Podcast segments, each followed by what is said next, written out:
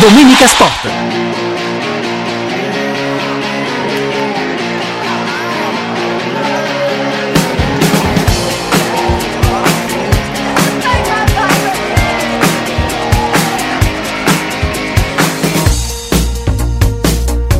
Buonasera, bentrovati sulle frequenze di Radio Radio, sono le 17.03 minuti, sono appena finite due le partite della ventisettesima giornata del campionato di Serie A, il Cagliari ha vinto al Castellani contro l'Empoli 1-0, la vittoria importantissima per la squadra di Claudio Ranieri che torna così a pieno titolo in lotta per non retrocedere, mentre Frosinone e Lecce, un'altra sfida per non retrocedere è finita con il pari 1-1. Ricordiamo anche la vittoria importantissima del Verona contro il Sassuolo 1-0 per il Sassuolo. Oltre il danno è arrivata anche la, la beffa perché Berardi si è fatto male per lui, la stagione è finita e eh, ahimè non potrà andare nemmeno agli europei, almeno quelle sono le previsioni per quanto riguarda la serietà dell'infortunio del giocatore anche della nazionale italiana e quindi non è una buona notizia nemmeno per Luciano Spalletti. Ricordiamo che stasera alle 18 uh, eh, si gioca la partita che vale uh, un posto in Champions, Atalanta-Bologna, le due squadre che si trovano in eccellente forma e poi si chiude uh, la giornata ma non del tutto visto che domani ci sarà il posticipo, quello l'ultimo, sarà l'Inter e il Genoa mentre alle 20.45 allo stadio Maradona si affronteranno eh, il Napoli e la Juventus, la sfida che eh, ha preso anche eh, i significati eh, molto molto diversi e più profondi dopo le esternazioni del presidente De Laurentiis in questa settimana. Di tutto questo, ma anche della vittoria della Roma contro il Monza, parliamo con Alessandro Vocalelli. Buonasera.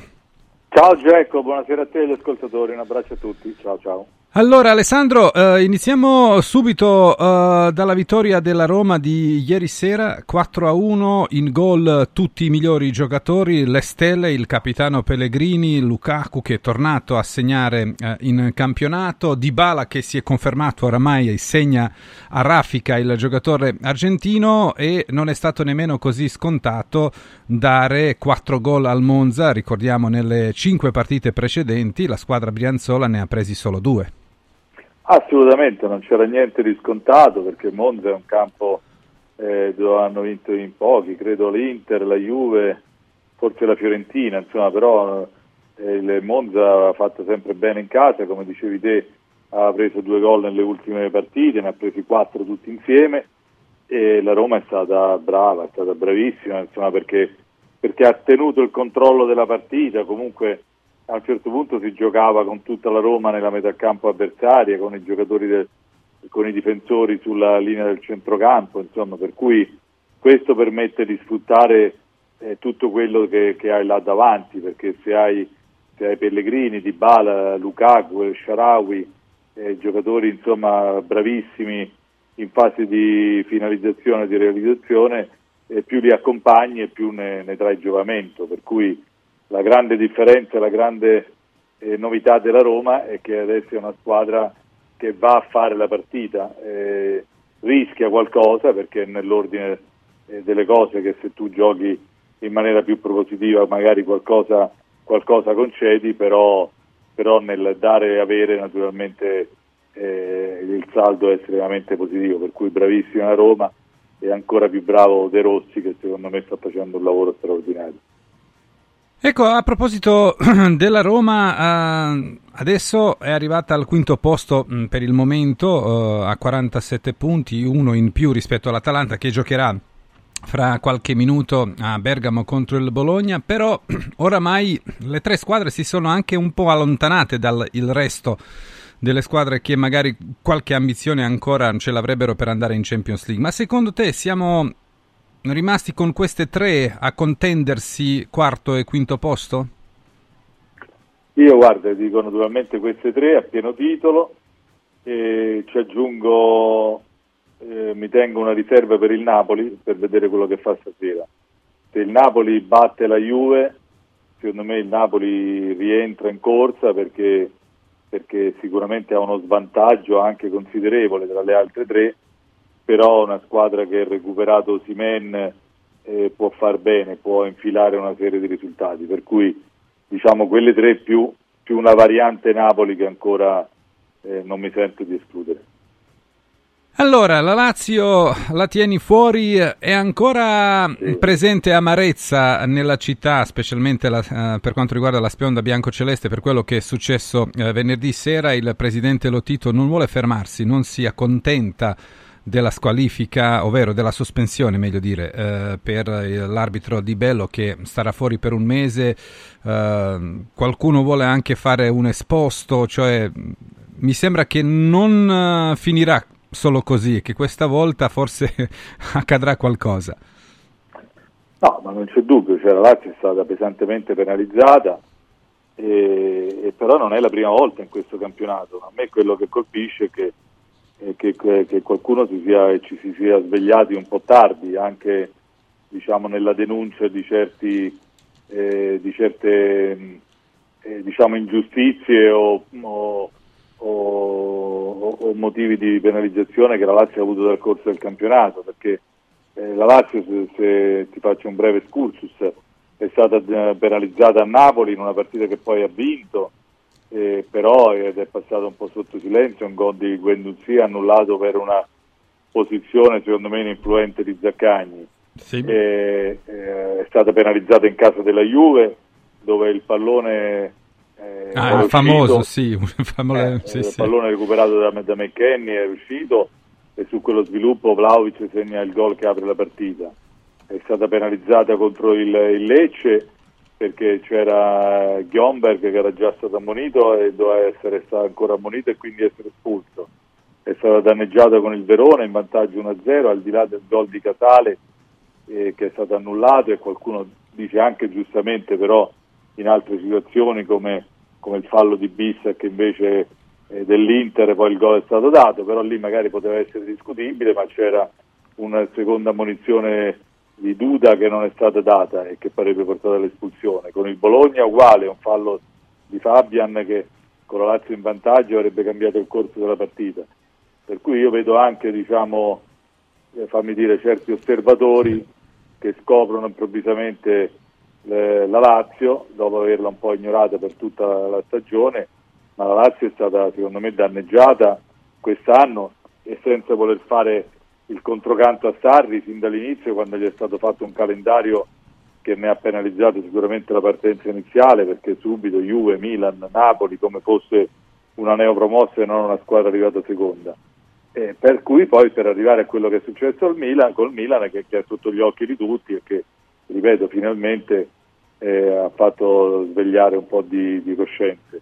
E col Milan è stata una cosa incredibile perché a parte il rigore su Castellanos, vogliamo discutere, eh, qualcuno, ho sentito Marelli che dice che non è rigore, eh, altri, altre opinioni, per carità siamo nel campo delle opinioni, ma sul fallo del, eh, su Castellanos che, che l'arbitro lascia correre, che il quarto uomo lascia correre, che il guarderia lascia correre, che lasciano correre tutti, eh, arrivando poi alla sciocchezza, per carità di Pellegrini, che però è una conseguenza di un'assenza proprio di, di, di sguardo, una completa cecità di, di, tutta la terna o quaderna arbitrale, è una cosa clamorosa.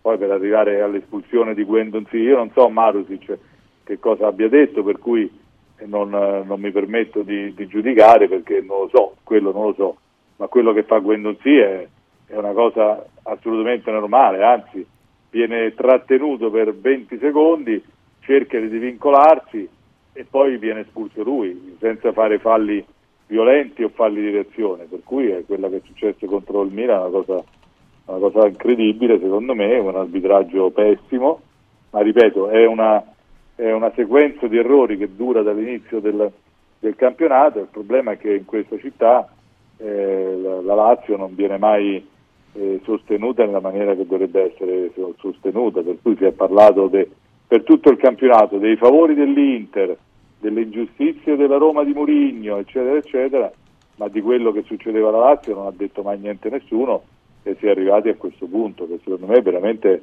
è la, è la goccia, anzi il goccione che fa traboccare il vaso.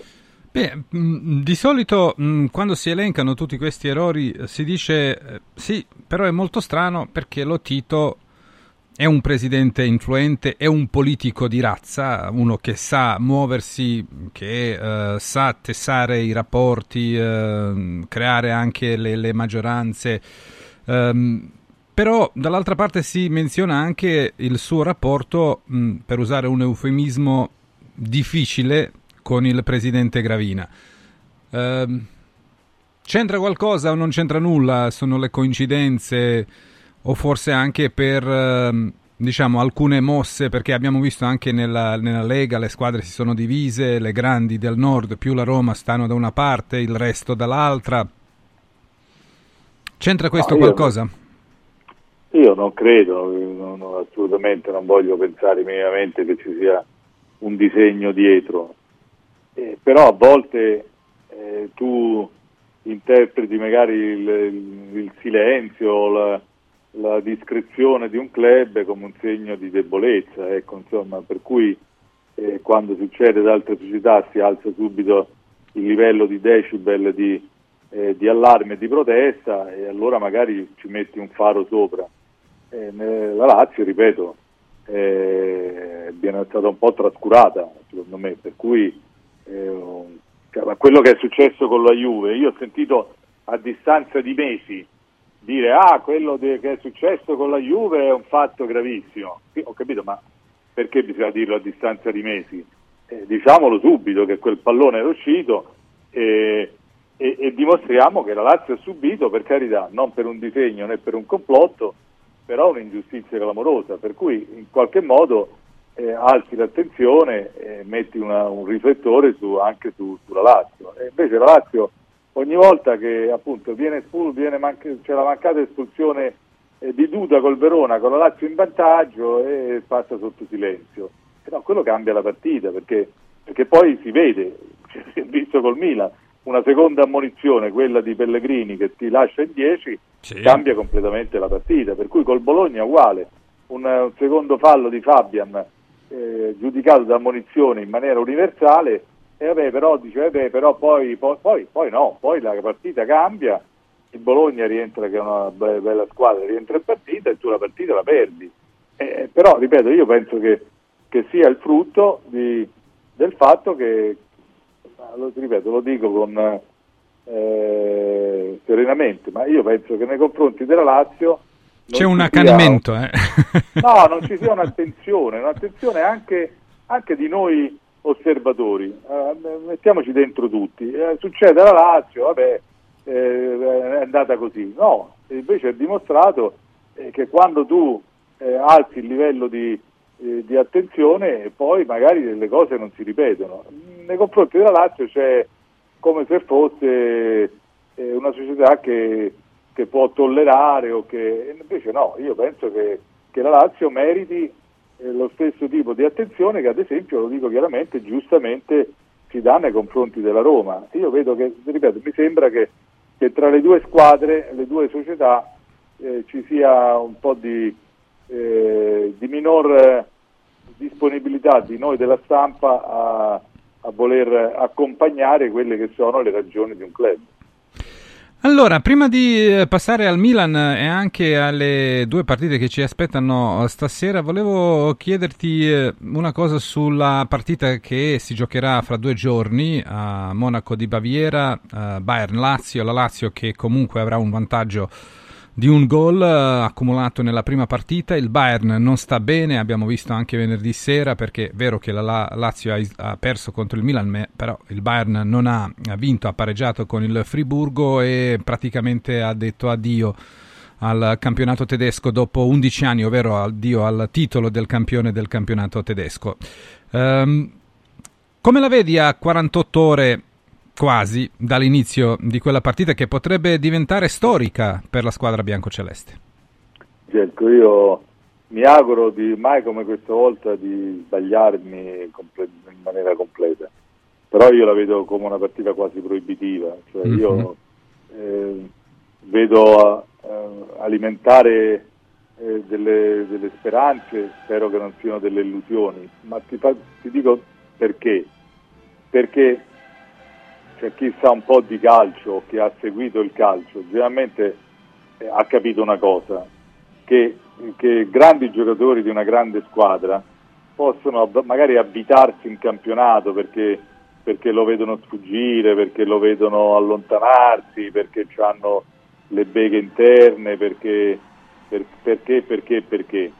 Però generalmente, io mi auguro che non sia questa naturalmente l'occasione, mi auguro per la Lazio, ma generalmente questi grandi giocatori, queste grandi squadre in Champions League poi finiscono per ritrovarsi perché lì c'hai la vetrina del mondo, dell'Europa. Oh, potrebbero anche affondare definitivamente. Eh. Sì, potrebbero anche affondare, però, però, generalmente i grandi giocatori sanno che, che lì hanno gli occhi addosso e lì mm-hmm. c'è uno stimolo in più. Tu giochi per poi andare ad affrontare, se ti va bene, il Real Madrid, il Manchester City, cioè c'è uno, uno stimolo diverso anche per quelli che, sia per quelli che restano, che vogliono restare, sia per quelli che vogliono andare via. Cioè il, la vetrina internazionale è qualcosa che ti dà una concentrazione e un, e un, senso ultimativo che il campionato non ti dà. Per cui io ho il timore che magari, ripeto, mi auguro di sbagliare, che il Bayern in Champions League sarà un altro Bayern, per cui al di là della, della sconfitta Ro- di, di, Roma, che però anche quella era in qualche modo interpretabile come una tappa, non come una partita definitiva, io penso che il, Bayern giocherà contro la Lazio una partita definitiva. E allora se, se, questi grandi giocatori vogliono decidere di giocare una partita definitiva, per me è, è complicato, ma non per la Lazio, sarebbe complicato eh, per l'Inter, per il Milan, per la Juve, per tutti, insomma, per le migliori squadre. E, e allora stiamo a vedere, ripeto, io mi auguro che, che non sia così, che il Bayern non faccia il Bayern e che si giochi al 60%, se il Bayern gioca al 60% e la Lazio gioca al 90%, allora, allora puoi fare l'impresa storica, però sulla carta a me sembra molto complicato. Allora, fra 40 minuti scendono in campo l'Atalanta e Bologna. Ci sono alcune novità per quanto riguarda la, la formazione eh, del dell'Atalanta ma anche del Bologna, non tante però alcune sorprese rispetto alle formazioni che abbiamo visto stamattina sui giornali, eh, l'Atalanta che si presenterà con 3-4-1-2, Carnesecchi in porta, Scalvini, Jim Shitty e Colascinaz in difesa, Zapacosta, Pasalic, Deron e Ruggeri al centrocampo, Cop Miners dietro De Ketelar e Lukman alle due punte, mentre eh, il Bologna con 4-1-4-1, Skorupski in porta, Posch, Beuchema, Calafiori e Christiansen in difesa, poi Orsolini, poi Freuler e poi Orsolini, Fabian, Ferguson e Ndoye dietro Zirgze. Allora, si può dire anche un po' il derby di Giovanni Sartori, perché lui ha costruito l'Atalanta, adesso sta costruendo il Bologna e poi anche lo scontro tra il maestro, che è Gasperini, e il suo, diciamo, uh, pupillo Tiago Motta. Sì, Gasperini c'era vari di pupilli. Eh, sì, sì, certo, c'è anche Juric, sì, sì. Eh, Palladino, sì. Palladino insomma. Sì, pure Palladino, eh, vero.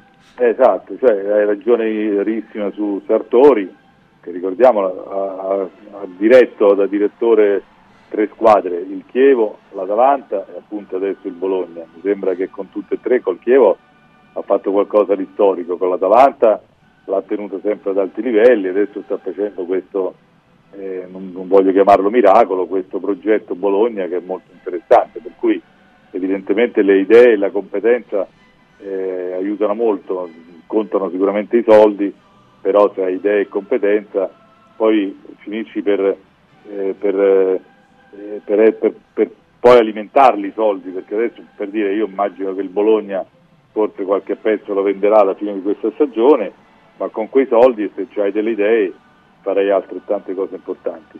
Eh, sono due belle realtà, due allenatori di diversissima generazione, tra Gasperini e Tiago Motta.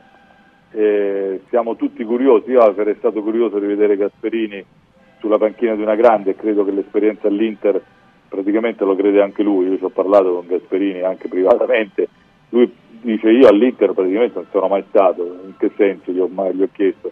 Eh, perché perché lì sono arrivato, sono andato via dopo un mese in una squadra che, che praticamente eh, rifiutava qualsiasi tipo di, eh, di, adattamento, non c'è stata la possibilità di far nulla, dice praticamente è come se non ci fosse stato, ed è vero.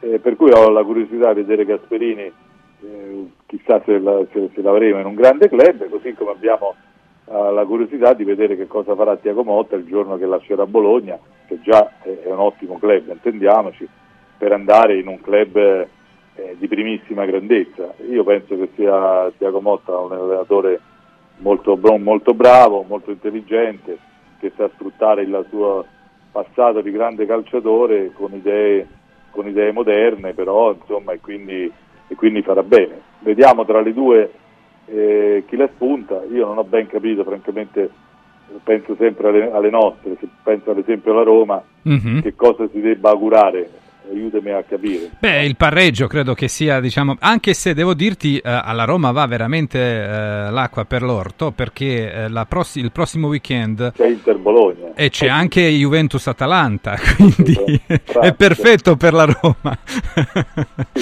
è vero, è vero, c'è anche Roma Fiorentina che però Sì, insomma, però all'Olimpico e, e esatto, ultimamente la Roma batte quasi sempre la Fiorentina, sì. la Fiorentina ultimamente non è stata diciamo, un problema per la squadra, anche se c'è un cioè, precedente di cui fa parte un po' anche il nostro bomber Roberto Pruzzo, perché l'unico gol che ha segnato con la maglia della Fiorentina era alla Roma e c'è Belotti adesso che fino a qualche settimana fa era giocatore della Roma e potrebbe fare un brutto scherzo.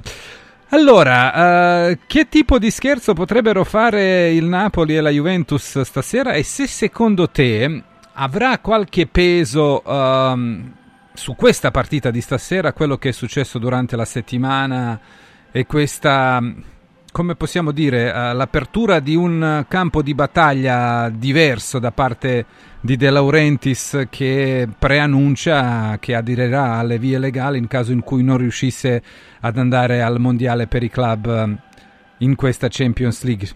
E così no, far fuori la Juventus e arrivare al la posto rivalità, la rivalità è talmente storica, talmente accesa che non c'è bisogno di altre eh, altri stimoli di altri, di altri stimoli insomma. e comunque diciamo per, per, la Juve è una partita importante per il Napoli come dicevo prima è una partita decisiva nel senso che se, se il Napoli batte la Juve secondo me in qualche modo eh, rientra o comunque si riaffaccia alla, nella lotta Champions insomma per cui eh, tu hai le ultime 10 partite, è vero c'hai magari 3, 4, 5 punti di svantaggio che non sono pochi, ma c'è un Osimenne in più che è tanta roba, per cui il Napoli, ma Napoli riparte, per cui per il Napoli è una partita decisiva. Per la Juve è una partita importante, la Juve in fondo ha due risultati su tre perché, perché un pareggio eh, a Napoli è comunque un buon risultato per rimanere a questo punto davanti al Milan, e, e alle spalle dell'Inter che ormai è raggiungibile e per, per, il Napoli no, il Napoli deve soltanto vincere. Io penso che il Napoli abbia delle, delle chance sia questa sera e sia di poter rientrare appunto in quella corsa che ti dicevo perché, perché se tu c'hai Osimen che fa quanti gol? 5 gol in, in, tre partite da quando è rientrato sì. eh, hai un valore aggiunto pazzesco insomma cioè, però anche Vlakovic ne ha segnati 9 in 7, quindi... Esatto, però il Vlakovic ce l'avevi già e, ed è una costante.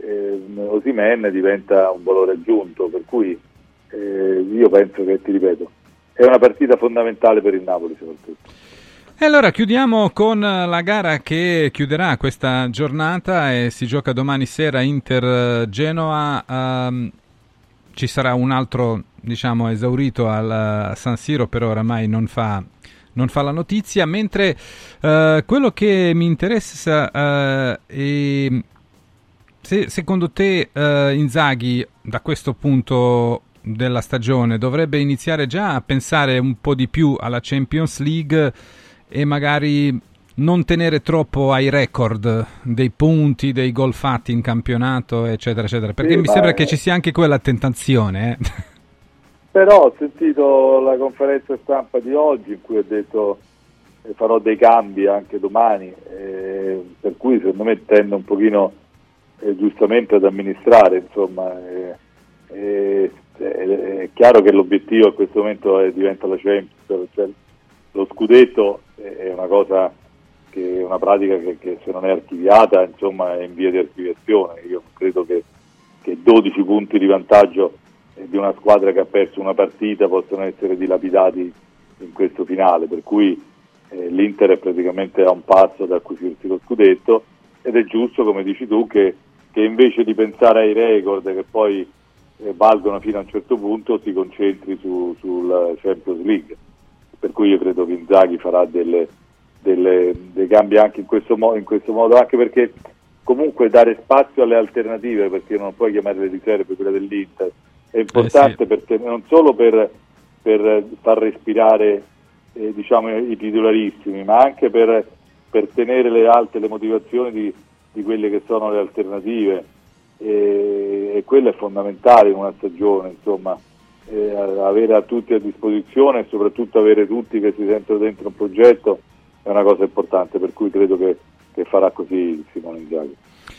Grazie Vale, Ale, eh, buona serata. A e... te, buona serata, buona domenica ancora, ciao ciao. Allora, sono le 17.28 minuti. A proposito dell'Inter, Atletico Madrid è in vantaggio contro il eh, Real Betis 2 a 0. Siamo arrivati al quarto minuto del secondo tempo e quindi eh, il risultato è a favore della squadra di eh, Ciolo Simeone che non è andata molto bene in uh, questa annata fino adesso perché nelle sette partite precedenti l'Atletico ne ha vinte solo una e segnando anche poco perché quando non gira Griezmann la squadra non riesce a essere prolifica anche se stasera sono riusciti a segnare nel primo tempo due gol. Uno ha segnato Alvaro Morata l'altro è stato l'autogol di Rui Silva. Bene sono le 17.29 minuti adesso ascoltiamo un consiglio 4 Winds Solar Power. Il tuo fotovoltaico per un futuro sostenibile. 4 Winds, the energy of the future. 4windsolarpower.com allora, uh, adesso prenderemo una piccola pausa. Al rientro avremo con noi Gianluca Lengua e Sandro Sabatini e torneremo alla partita della Roma contro il Monza, vinta dalla squadra giallorossa 4 a 1 è la sesta vittoria in sette partite di uh, Daniele De Rossi e grazie a queste sei vittorie la Roma è tornata in zona Champions League e si è inserita proprio tra le due squadre che inizieranno la loro battaglia fra mezz'ora, uh, ovvero l'Atalanta e il Bologna. Tra poco. Domenica Sport. Diego, uno di questi giorni vorrei venire da Occhiali in Cantiere. Ma cosa devo portare? I vecchi occhiali, una prescrizione, che cosa? C'è solo una cosa che devi fare. Vieni accompagnato da un amico, scegliete due occhiali, sia da vista che da sole, e il meno caro lo avrete in omaggio. Wow! Occhiali in cantiere, qualità, convenienza e amicizia. Vediamoci da Occhiali in Cantiere, Capena, Colleferro, Frosinone. Guarda, anche qui una ravioleria dumpling bar. Ormai le trovi in tutta Italia. Entriamo, il pranzo è servito. Mmm, sono buonissimi, di qualità e pluripremiati. Eh sì, grazie al franchising 2.0 del dumpling bar, anch'io ho potuto aprire la mia ravioleria. È facile, completamente gratuito, include formazione dello chef Gianni Catani, rinnovo di menù periodico, scelta e addestramento del personale, pubblicità. Ho chiamato il numero 344 06 58 913 e il mio sogno si è realizzato. Chiama anche tu o vai su dumplingbar.it. Super offerte da Mauris!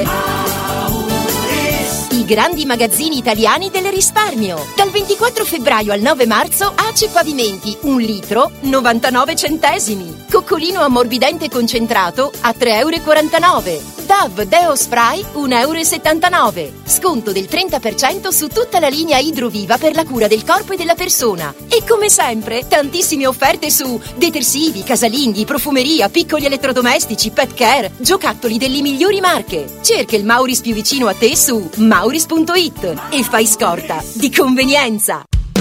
Coraggio e innovazione. Questi gli ingredienti alla base del successo della Quadrifoglio Immobiliare. Una realtà unica per know-how e varietà di proposte che assiste e accompagna il cliente in tutte le fasi della compravendita fino al rogito notarile. Un network di agenzie che copre Roma, Ostia e Viterbo, dove ad accogliervi ci saranno i nostri collaboratori cresciuti e formati dal mondo quadrifoglio. Quadrifoglio Immobiliare, da 30 anni con voi. Una soluzione per tutti. La soluzione fortunata.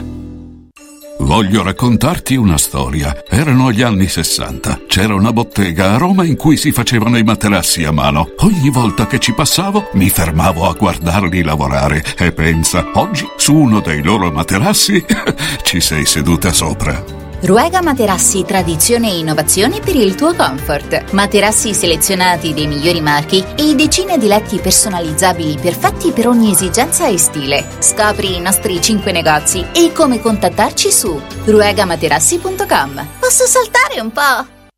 Stanca della tua vecchia cucina? È ora di cambiarla! Scopri i tanti vantaggi che Stosa Store Capena ha riservato per te e con l'acquisto di una cucina Stosa completa di elettrodomestici ricevi in regalo un buono acquisto fino a 500 euro da utilizzare da Luzzi Home Arredamenti a Borgo Quinzio, dove trovi il meglio per arredare tutti gli ambienti della casa. Stosa Store Capena ti aspetta in via Tiberina 34 anche la domenica. Stosa, molto più di una cucina. I grandi cambiamenti nascono spesso da piccole cose, senza fare rumore. Volvo presenta la nuova EX30, il SUV 100% elettrico più piccolo e innovativo mai prodotto da Volvo. Tutta la grande sicurezza di Volvo in un piccolo prezzo, a partire da 35.900 euro. Le cose piccole cambieranno il mondo. Nuova Volvo EX30, prezzo di listino IVA inclusa riferito a Volvo EX30 Single Motor Core Modelier 24.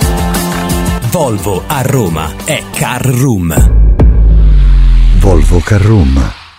Scendi in campo per la prevenzione. Dai un calcio al tumore al seno. Ricorda che i controlli periodici sono fondamentali per la diagnosi precoce. Per questo l'8 marzo Seno Clinic dedica solo alle ascoltatrici Radio Radio una giornata di esami a tariffa agevolata. Prenota subito allo 06 36 30 34 91. Seno Clinic ti aspetta a Villa Mafalda in via Monte delle Gioie 5 a Roma. Info su senoclinicroma.com. Vinci con la salute. Controlla il tuo seno. Convenzionati con le maggiori compagnie assicurative. Sembrava impossibile, ma la Lazio lo ha fatto. Battere il Bayern Monaco in casa significa darsi delle chance di qualificazione in casa dei tedeschi. È difficile, ma non impossibile. Martedì 5 marzo, ore 21, Bayern Monaco Lazio. Seguila in diretta sulle frequenze di Radio Radio e partecipa ai commenti nella botta calda. In collaborazione con 4 Winds Energy. Scopri l'offerta luce e gas per un risparmio garantito in bolletta. 4 Winds, the energy of the future.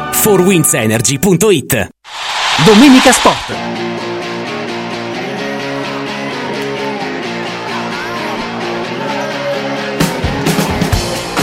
Torniamo in diretta, sono le 17.34 minuti, adesso ci occuperemo della Roma e della partita giocata ieri a Monza contro la squadra di casa e uh, quella di Daniele De Rossi e salutiamo Sandro Sabatini. Ciao Sandro, buonasera. Ciao Gelco, buona domenica a tutti. Buonasera anche a Gianluca Lengua. Ciao Gianluca. Ciao, buonasera, buonasera a tutti. Allora, Sandro, partiamo da te. Cosa ne pensi sì. della Roma che ha fatto sei vittorie nelle ultime sette partite e si è così eh, messa lì die- tra il Bologna e l'Atalanta nella zona Champions? Allora, la, mh, facciamo, partiamo dalla partita di ieri, perché sei, sulle sei vittorie su sette partite eh, ne abbiamo parlato durante le sei durante le cinque vittorie fino alla sesta appunto di ieri. Io ieri finalmente ho visto una, una grande squadra. Uh, cioè nelle altre partite avevo avuto la sensazione che comunque c'era stata uh, la, la, prodezza del singolo, anche un po' di, di buona sorte, un po' di, eh, cioè, di, qualcosa che sarebbe successo, come dire, ineluttabilmente, no? soprattutto sì. nelle prime tre contro Verona, eccetera, che erano nettamente inferiori. Invece ieri ho visto una grande squadra. Con, con è ovvio gioca- tre giocatori che fanno la differenza rispetto al rendimento che avevano prima, non tanto Lukaku, eh, però Lukaku timbra sì, il Pellegrini gol. di Bala e Lukaku o qualcun sì, altro? Pellegrini, ah, Pellegrini, no, Pellegrini di Bala e Lukaku. Pel, pel, il rendimento di Pellegrini e di Bala è raddoppiato da quando c'è De Rossi, triplicato da quando c'è De Rossi. Beh, specialmente dal punto di vista dei gol. Ma anche del gioco, guarda, anche di come giocano, anche se non altro semplicemente della loro disponibilità. Eh, perché comunque avevano avuto soprattutto Pellegrini, ma anche Lukaku, Luca, eh, ma anche Di Bala tante partite in cui erano rimasti stati assenti per infortunio, perché non, eh, per eh, precauzione o non si sapeva bene neanche perché, adesso sono due giocatori al 100%. Eh Gianluca, non era scontata la vittoria No. della Roma tenendo presente quello che ha fatto il Monza solamente due settimane fa, ha battuto pure il Milan allo stesso stadio.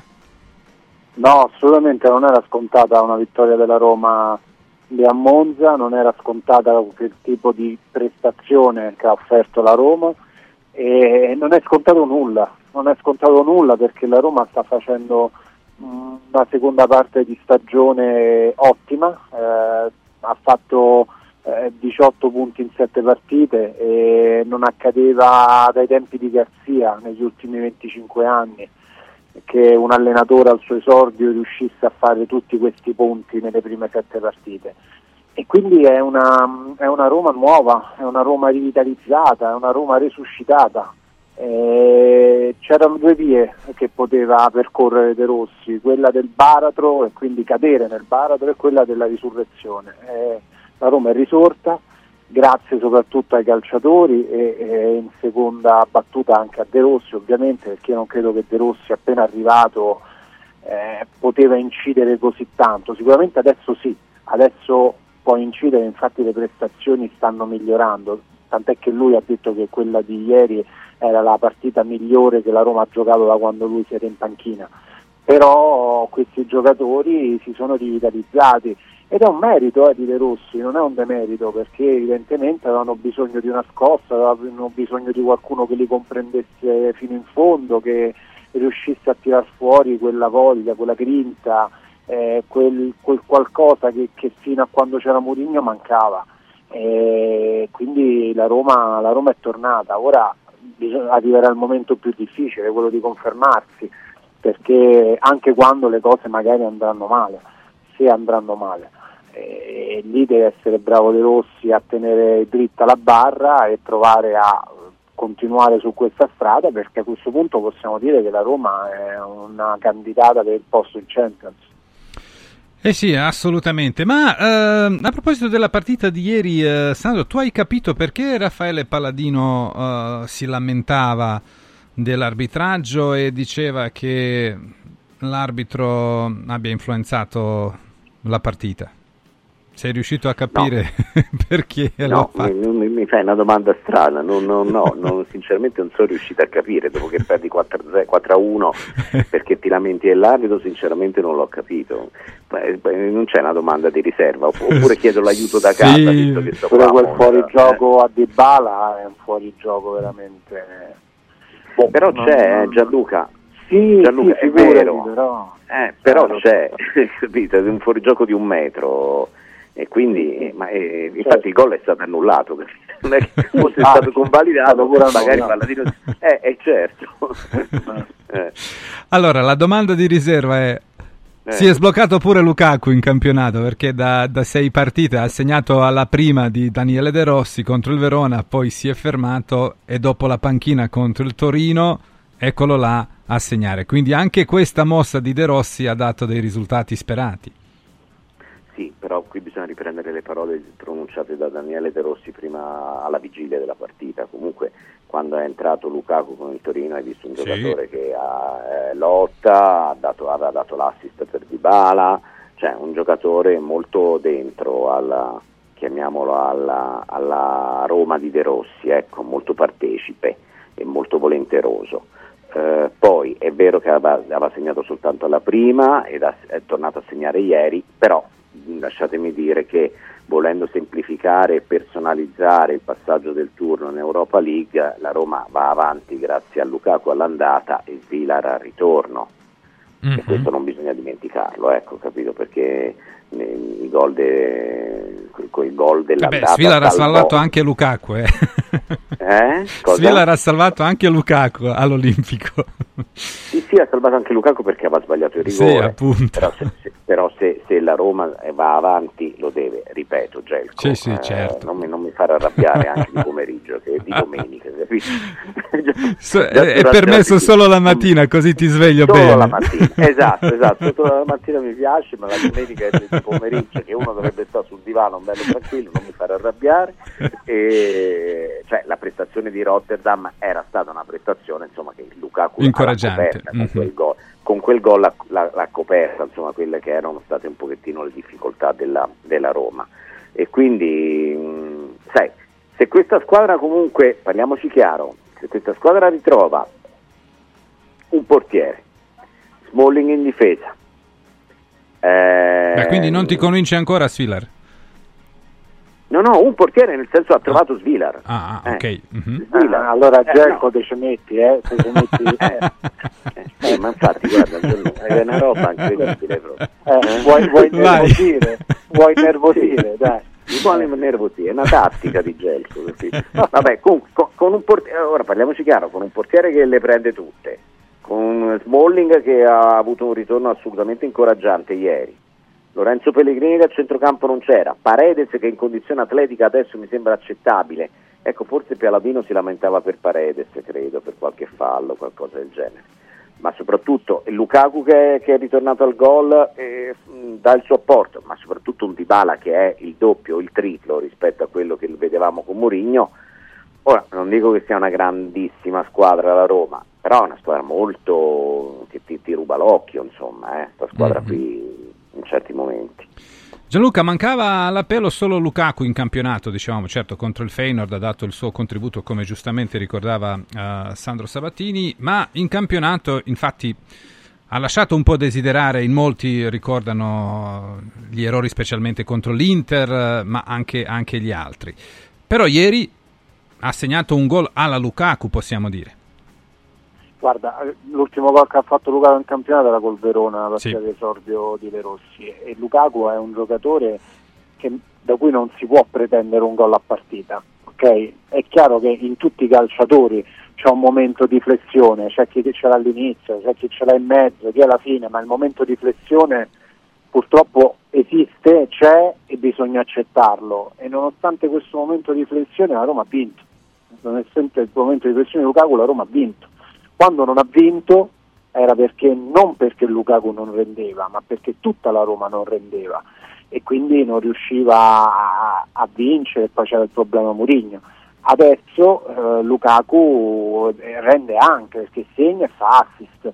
Io Lukaku non lo toglierei mai dagli 11 titolari, cioè se io devo fare una formazione al parco giocatori della Roma e, e- e ho tutti quei calciatori, il primo che metto è Lukaku, a prescindere dal rendimento della partita prima, perché Lukaku è uno che sposta, sposta gli equilibri, dà fastidio alle difese, ti fa gli assist, ti fa i gol, cioè è un giocatore straordinario, tant'è che per, per il leasing hai pagato 18 milioni.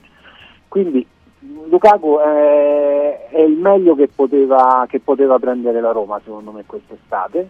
E infatti è arrivato con tantissimo clamore, 3.000 persone a Ciampino, la- il presidente che, che- che pilota l'aereo a terra e scende con lui, insomma dove il clamore è doveroso perché lui sta facendo quello che tutti ci aspettavamo. Poi se c'è il momento d'appannamento secondo me va accettato e soprattutto va compreso perché non è lui che ha messo la Roma in pericolo, ma è tutto l'organico che si è messo in pericolo da solo, secondo me.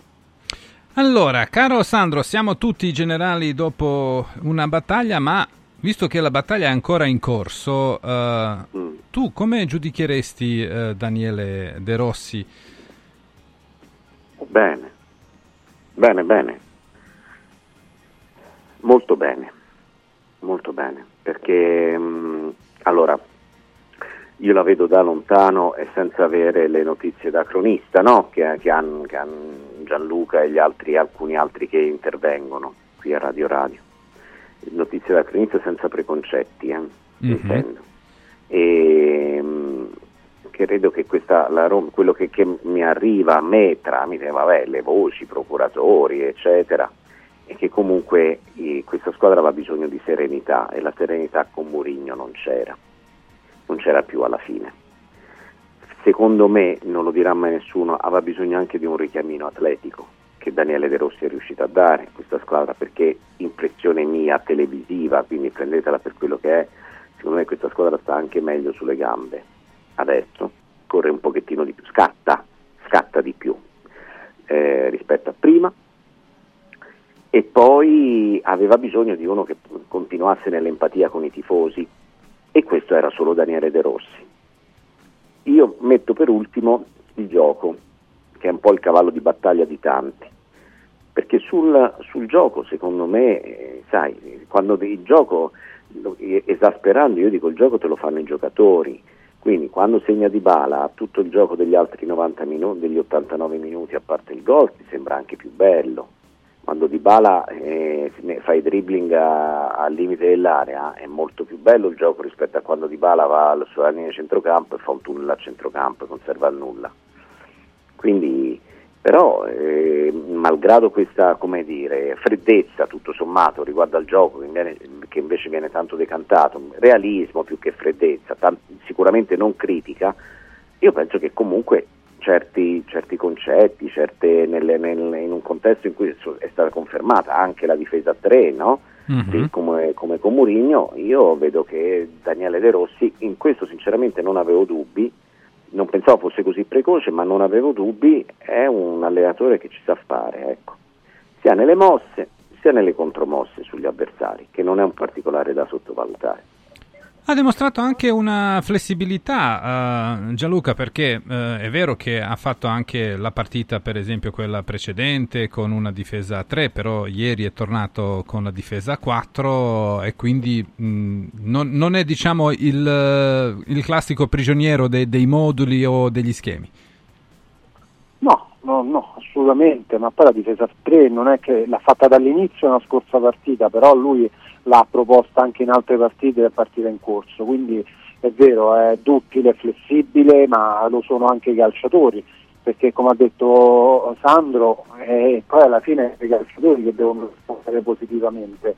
Mourinho non lo facevano, con De Rossi sì, questo è un merito di De Rossi, perché se a un certo punto Mourinho è arrivato a rottura con lo sport evidentemente le responsabilità erano le sue.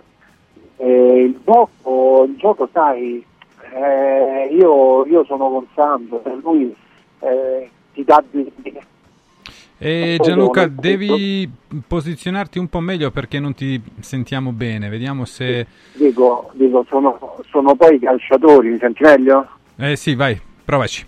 Ok. Sono poi calciatori che devono rispondere positivamente al gioco, cioè se Dybala ti segna su punizione quel gol di ieri, se Pellegrini ti infila in aria e riesce a fare quella serpentina e a fare gol, se Lukaku ti fa quella sponda laterale a destra e se Cristante ti fa quella bella verticalizzazione, è perché comunque eh, hanno la testa attiva, ri- rispondono positivamente agli stimoli, Ehm, non è che si svegliano, eh, cioè si sono svegliati dall'oggi al domani, ma quelle qualità erano intrinseche in qualche calciatore. Evidentemente De Rossi è riuscito a tirarle fuori, non riesce a tirarle fuori dai terzini ad esempio, perché batti e ribatti, Garzop resta Garzop, era Garzop con Mourinho e Garzop con De Rossi, Angeligno era Angeligno con Mourinho ed Angeligno con De Rossi, cioè, eh, mh, purtroppo, eh, come l'ho detto, dalle rape non puoi... Eh beh, non si può trasformare legno in acciaio, eh, quindi... Esatto, cioè, sì, sì, certi limiti restano, è impossibile superarli, però chi ha le qualità, chi ha le qualità, qua- se stimolato, poi le tira fuori. Ed è il caso di Pellegrini, è il caso di Smalling che si è ripreso, eh, è il caso, eh, che ti posso dire, forse anche di Esciaraui se vogliamo, perché gli è stata data fiducia, è il caso di Spinazzola, anche in questo caso gli è stata data fiducia. D'altronde non, non puoi farci nulla, se si arriva a rottura con un allenatore la soluzione migliore è cambiarlo e questo è stato fatto alla Roma. Eh sì, però non funziona sempre, abbiamo visto con il povero Napoli in questa stagione eh, non, è, non è riuscita a produrre i risultati sperati, eh, diciamo il cambiamento dell'allenatore. Invece tornando eh, alla Roma, caro Sandro, ieri ehm, la- l'amministratrice delegata della Roma, Suloku, ha avuto un colloquio lungo con il direttore sportivo del Monza, Modesto. È giusto? Così è la, la pronuncia del Eh, suo francese, cognome. È, Eh co- sì. è co- della Corsica, quindi è Modesto. Modesto, e quindi siamo sempre più vicini? Secondo te, secondo...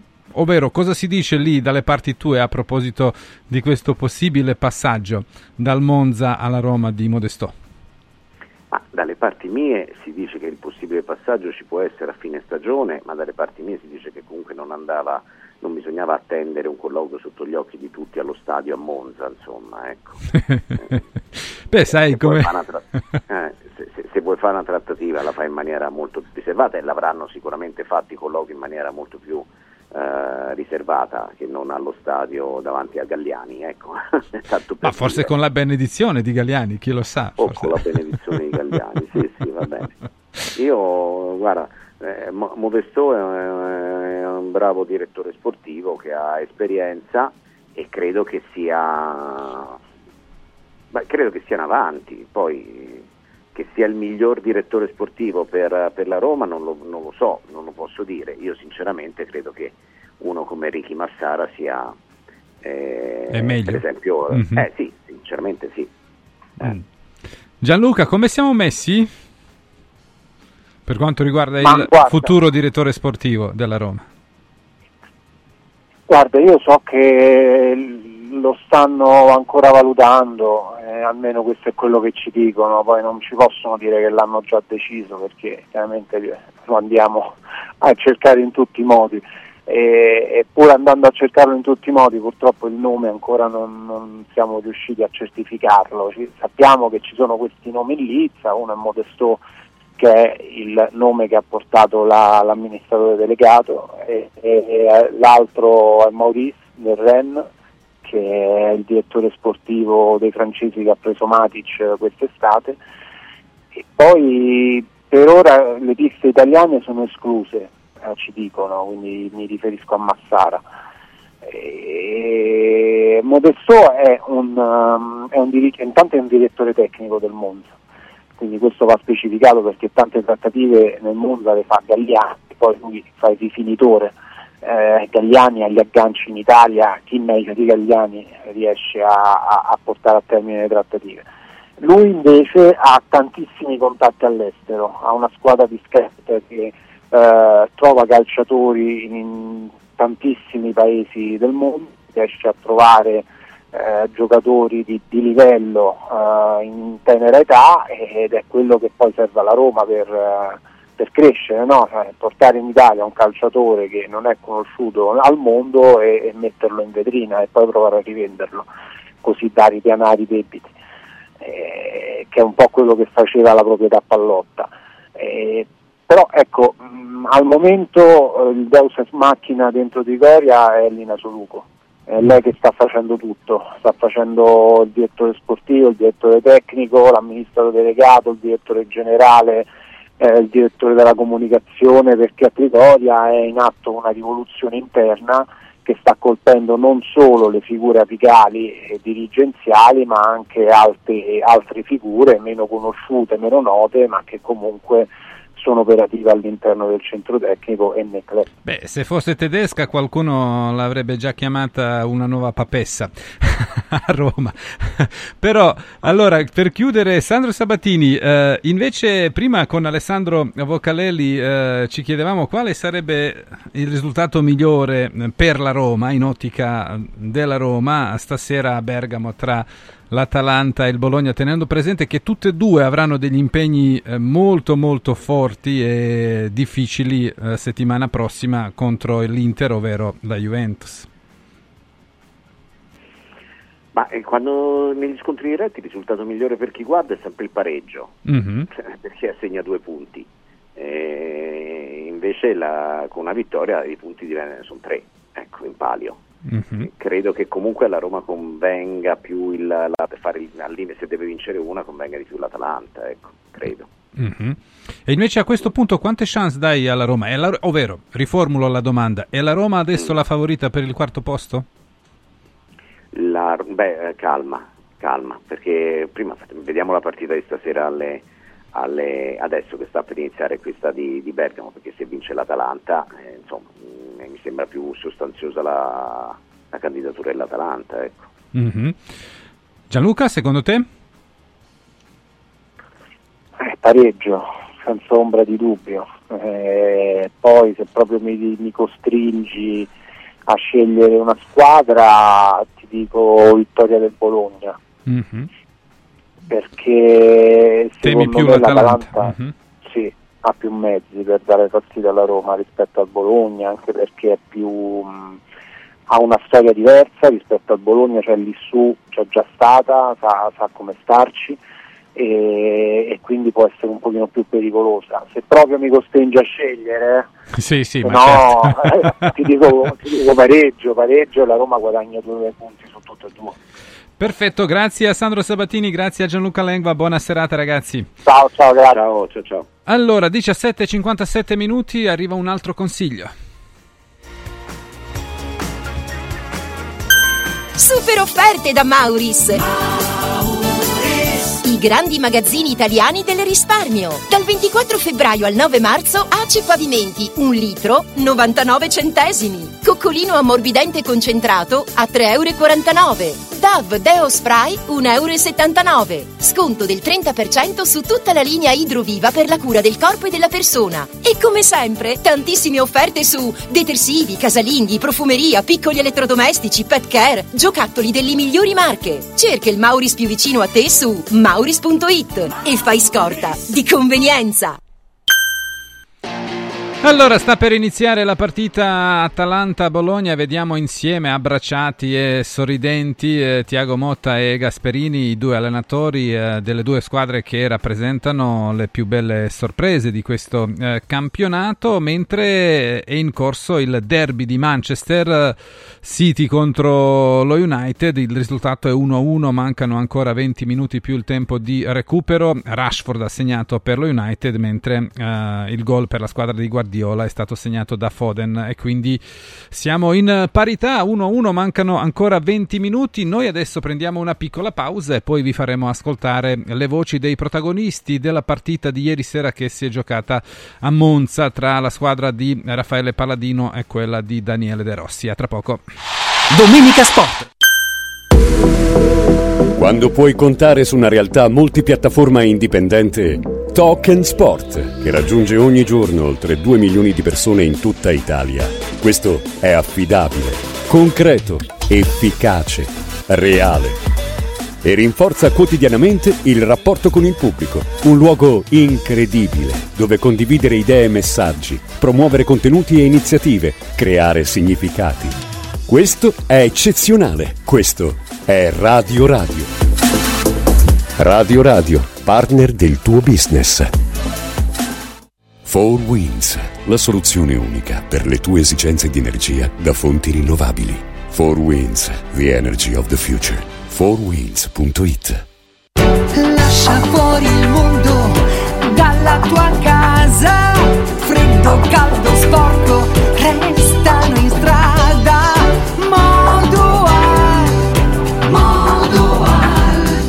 bello godersi la casa con te. Modoal, infissi sciuco che durano nel tempo. A Roma e Passo Corese. Il tuo preventivo su modoal.it. Doppi sconti? Sì, nei negozi Arte Arredamenti. Questo mese gli sconti sono doppi. Vieni nei negozi Arte e approfitta del doppio sconto 60 più 20 sugli ultimi articoli disponibili. Cucine, camere da letto, soggiorni, divani e tanto altro scontati del 60 più 20 e puoi pagare in piccole rate fino a 20 mesi senza interessi. Arte a Roma lo trovi in Viale dei Colli Portuensi 500, via di Torrevecchia 1035, via Quirino Maiorana 154 e in via Il Debrando della Giovanna 1, zona Aurelia Massimina, subito fuori raccordo. Arte.it Basta fatica e mai più plastica. Da oggi con Water Solution hai l'opportunità di avere a casa, in ufficio o nella tua attività acqua depurata naturale, gassata e refrigerata senza limiti. E il risparmio è garantito. Per saperne di più, chiama Water Solution all'800 82 66 88 per ricevere un'analisi gratuita della tua acqua. Water Solution, soluzioni green per una corretta purificazione delle acque. Devo stampare i miei nuovi bigliettini da visita. Pressup.it Devo stampare il catalogo per la mia azienda. Pressup.it Cerco uno stampatore di qualità che consegni in 24 ore. Pressup.it Se hai la partita IVA, vai su Pressup.it, fai il preventivo in tempo reale, carica il tuo file di stampa e ordina con un clic. Cosa aspetti? Prova la qualità di Pressup, il tuo stampatore online. Sportello Legale Sanità. 12 anni di giustizia ottenuta e di giusti risarcimenti alle famiglie colpite dalla mala sanità. come per danni provocati in banali interventi ortopedici o per danni o decessi provocati da mancata diagnosi di patologie tumorali. Sportello Legale Sanità. a disposizione di tutti gli italiani contro la mala sanità, senza alcun costo anticipato. 800 700 802 sportellolegalesanita.it Radio Radio Viaggi. Per vacanza o per lavoro, in Italia, in Europa, nel mondo. Pacchetti con soluzioni speciali per famiglia. Weekend, tour, volo più hotel, viaggi di nozze. Qualunque sia la tua destinazione, Radio Radio Viaggi la realizza su misura per te. Sede a Roma, via Appia Nuova 308C, www.radioradioviaggi.it. Telefono 06 70 30 48 63. Radio Radio Viaggi. Pronti per partire? Il sistema Brick rivoluziona il modo di costruire, di progettare, di razionalizzare e gestire il cantiere. Le tramezze e le fodere interne degli appartamenti possono essere realizzate al momento della vendita, consentendo agli acquirenti di personalizzare la distribuzione degli ambienti. In una settimana si otterranno le pareti completamente tinteggiate e asciutte. State progettando un edificio? Venite a trovarci al punto Prefedil in via Prenestina 956 a 500 metri all'interno del Gra. Le emozioni prendono vita con Zomarin Discovery. Tra i suoni e i colori della natura potrai incontrare i nostri amici animali nelle nuove 13 dimostrazioni educative, assistere al simpatico Topo Gigio Show e divertirti con le nostre attrazioni didattiche. Ingresso maggio fino a 14 anni e parcheggio gratuito. Cosa aspetti? Prenota su zomarin.it. Viva Zomarin! Domenica Sport.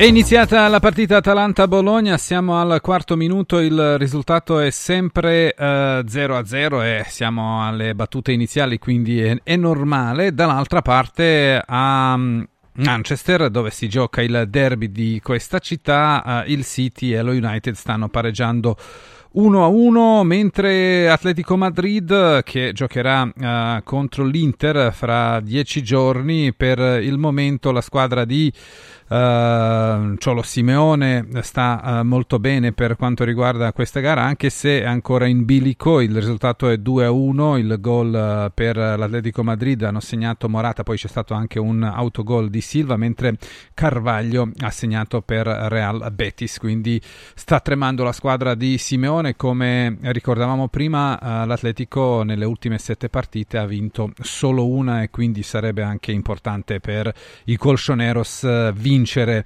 eh, per prendere un po' di eh, autostima e eh, di credere di più, mh, di poter ribaltare il risultato contro l'Inter, ma visto come gioca la squadra di Inzaghi è difficile anche eh, pensare che questo sia eh, possibile. Ma eh, noi adesso vi faremo ascoltare quello che hanno detto i protagonisti della partita di ieri, della vittoria della Roma contro il Monza, a partire dal capitano Lorenzo Pellegrini.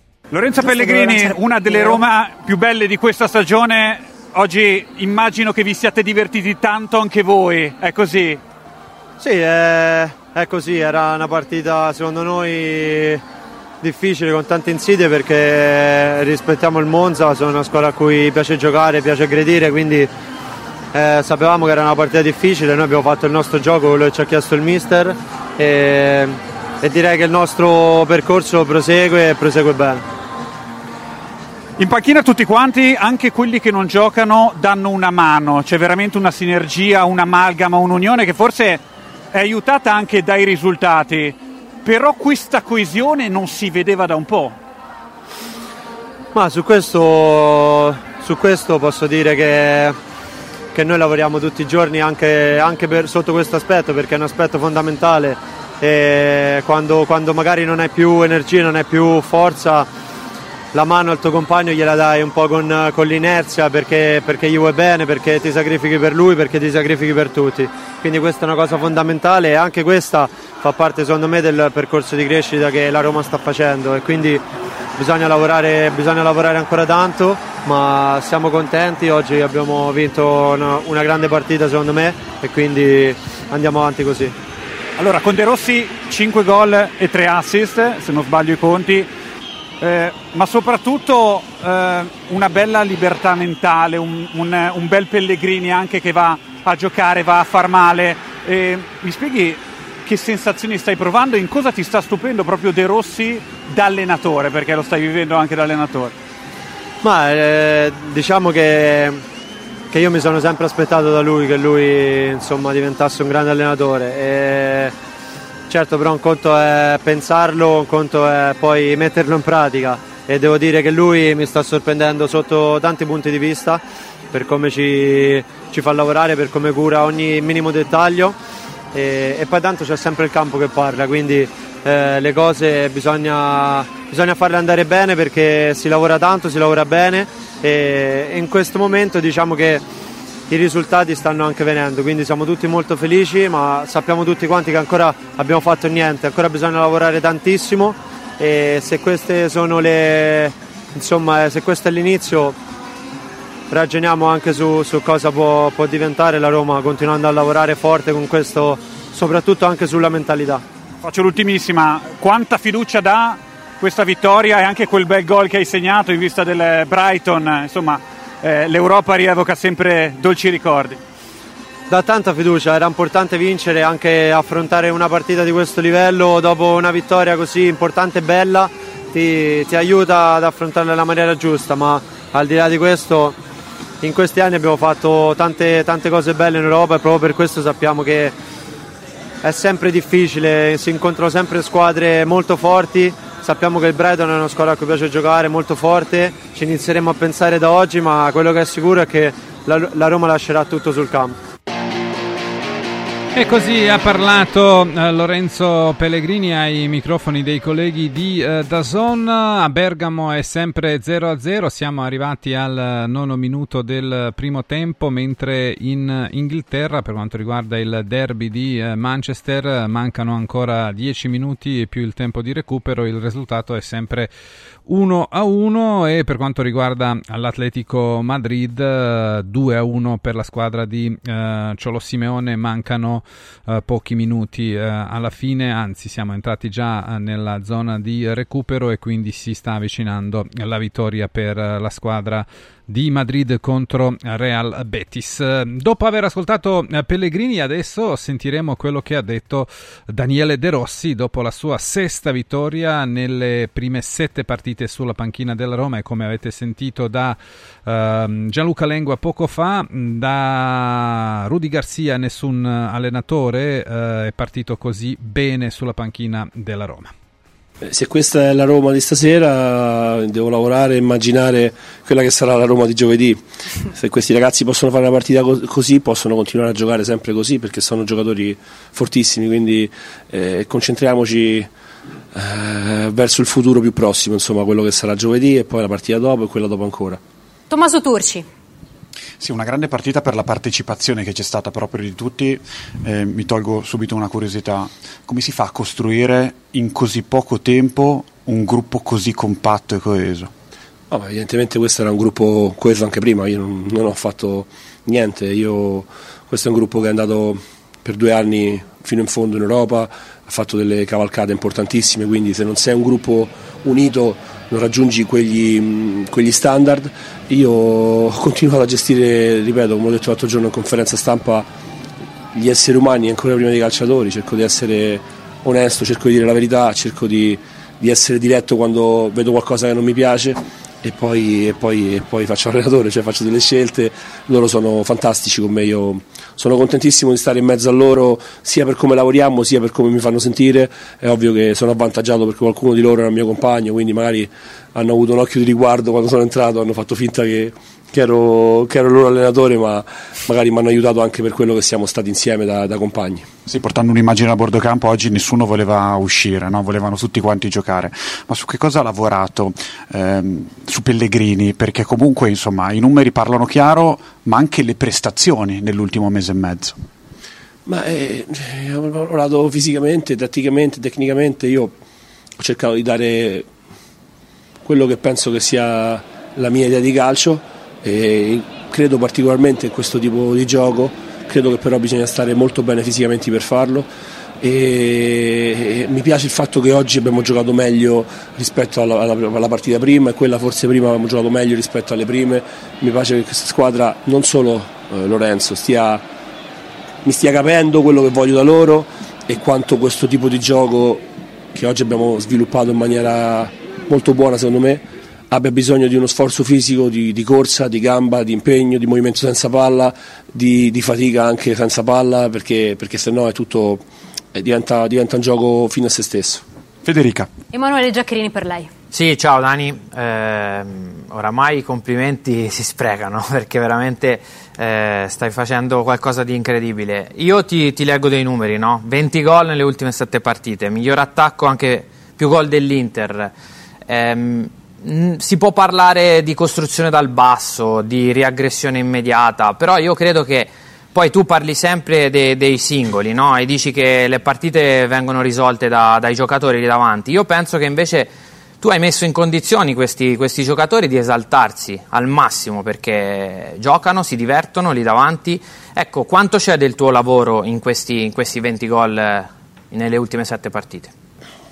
Lo so, spero, ciao Jack, eh, spero tanto, non lo so, io, io, li, io, io io cerco di mettere in campo una squadra che sia diciamo, abbastanza offensiva perché so che ho giocatori che poi eh, ti fanno gol in qualsiasi momento. Io non è che in allenamento dico a Pellegrini di fare quel dribbling lì o, o, o, Oddio, già il secondo gol di Lukaku lo proviamo un po' più spesso, ma eh, penso che ci siano delle qualità di questi giocatori che, che debbano essere rispettate e sfruttate e quindi io cerco di organizzarli in maniera tale che loro si trovino spesso con la palla in mezzo ai piedi e pro- possibilmente spesso vicino alla porta. Quando parlo di prestazioni dei singoli, per raggiungere diciamo, il filotto che abbiamo fatto, che ancora non è niente, voi magari pensate che parlo della punizione di Bala, parlo del gol di Lukaku, parlo del bel gol di Pellegrini, però quando hai una squadra e si fa male un giocatore, speriamo non sia niente di grave, ti giri, entra un nazionale turco che non lo faccio mai giocare, che si allena sempre veramente a 200 all'ora e ti fa questa prestazione che ha fatto Zeghi, Selic, questi sono i singoli, per me i singoli sono anche quelli un po' più invisibili, no? che, che, che, non, che, domani non stanno sul giornale, però che ti fanno vincere alla lunga, ti fanno ottenere i piazzamenti che, vuoi ottenere, ti fanno vincere i campionati se puoi lottare per il campionato, ti fanno salvare se devi, se devi salvarti. Sì, Dani, eh, hai detto prima che pensi già alla prossima, no? a giovedì. Ecco, se, se, vogliamo trovare un pelo nell'uovo, perché è difficile in questo momento trovare un difetto a questa Roma, no? Però nel primo tempo, a mio avviso, in alcune circostanze siete andati in difficoltà perché eravate messi male, soprattutto mh, con, i, con, i, difensori. No? A un certo punto c'è stato un rilancio sulla profondità di Birindelli, è andato in chiusura Paredes. Ecco, tu sai quanto sono importanti i dettagli, no? Ora affronti il Brighton e ci dovrai lavorare.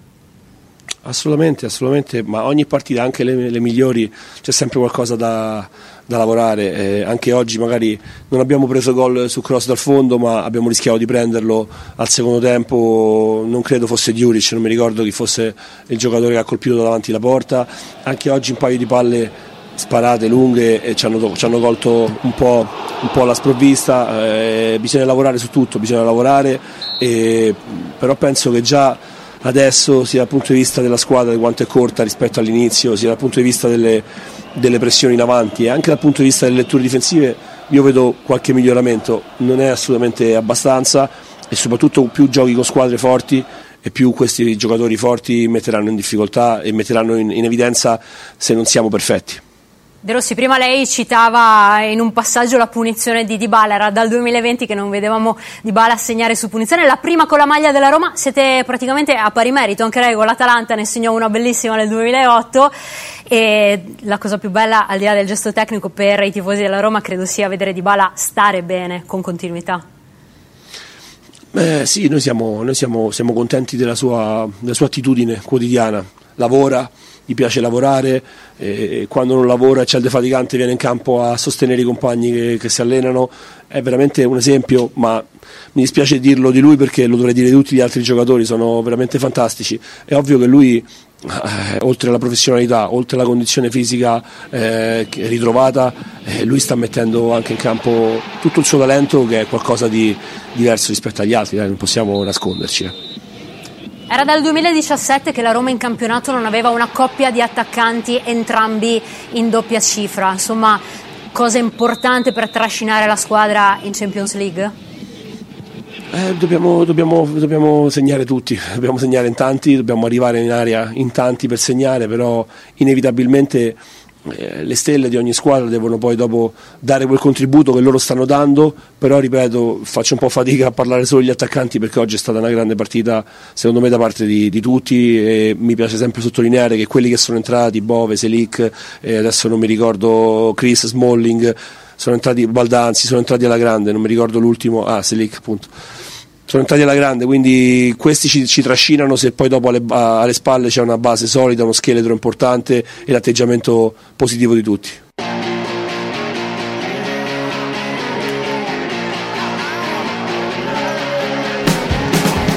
E abbiamo ascoltato Daniele De Rossi dopo la partita contro il Monza, chiaramente soddisfatto di quello che hanno fatto i suoi ragazzi, avete sentito, è stato contento non solo per quanto riguarda l'operato dei migliori ma anche dei giocatori che non hanno avuto tante possibilità di giocare da quando lui è arrivato, come per esempio il giocatore della nazionale turca Celik che ieri ha fatto oh, in maniera abbastanza egregia il proprio compito contro il Monza. Nel frattempo a Bergamo è sempre 0-0, diciottesimo minuto, la partita molto equilibrata, il Bologna eh, non si difende, non ha messo eh, i pullman come si dice in gergo Tiago Motta, ma eh, prova a giocarci la partita contro il suo maestro Gian Piero eh, Gasperini Mancini e dopo aver sentito uh, Daniele De Rossi sentiamo un altro pupillo di uh, Gian Piero Gasperini e Raffaele Palladino, il tecnico del Monza.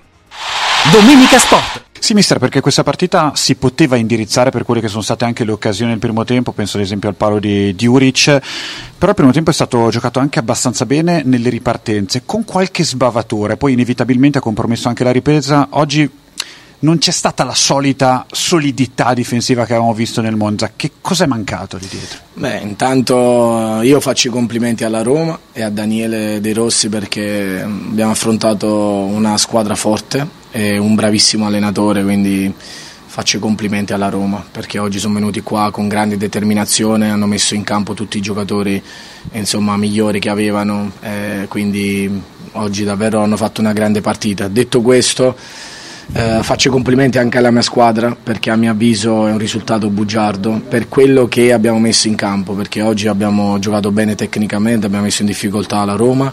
Sullo 0-0 abbiamo avuto tre palle gol nitida, il palo, l'occasione di Birindelli, quella di, di Dani Mota, eh, quindi potevamo passare anche in vantaggio.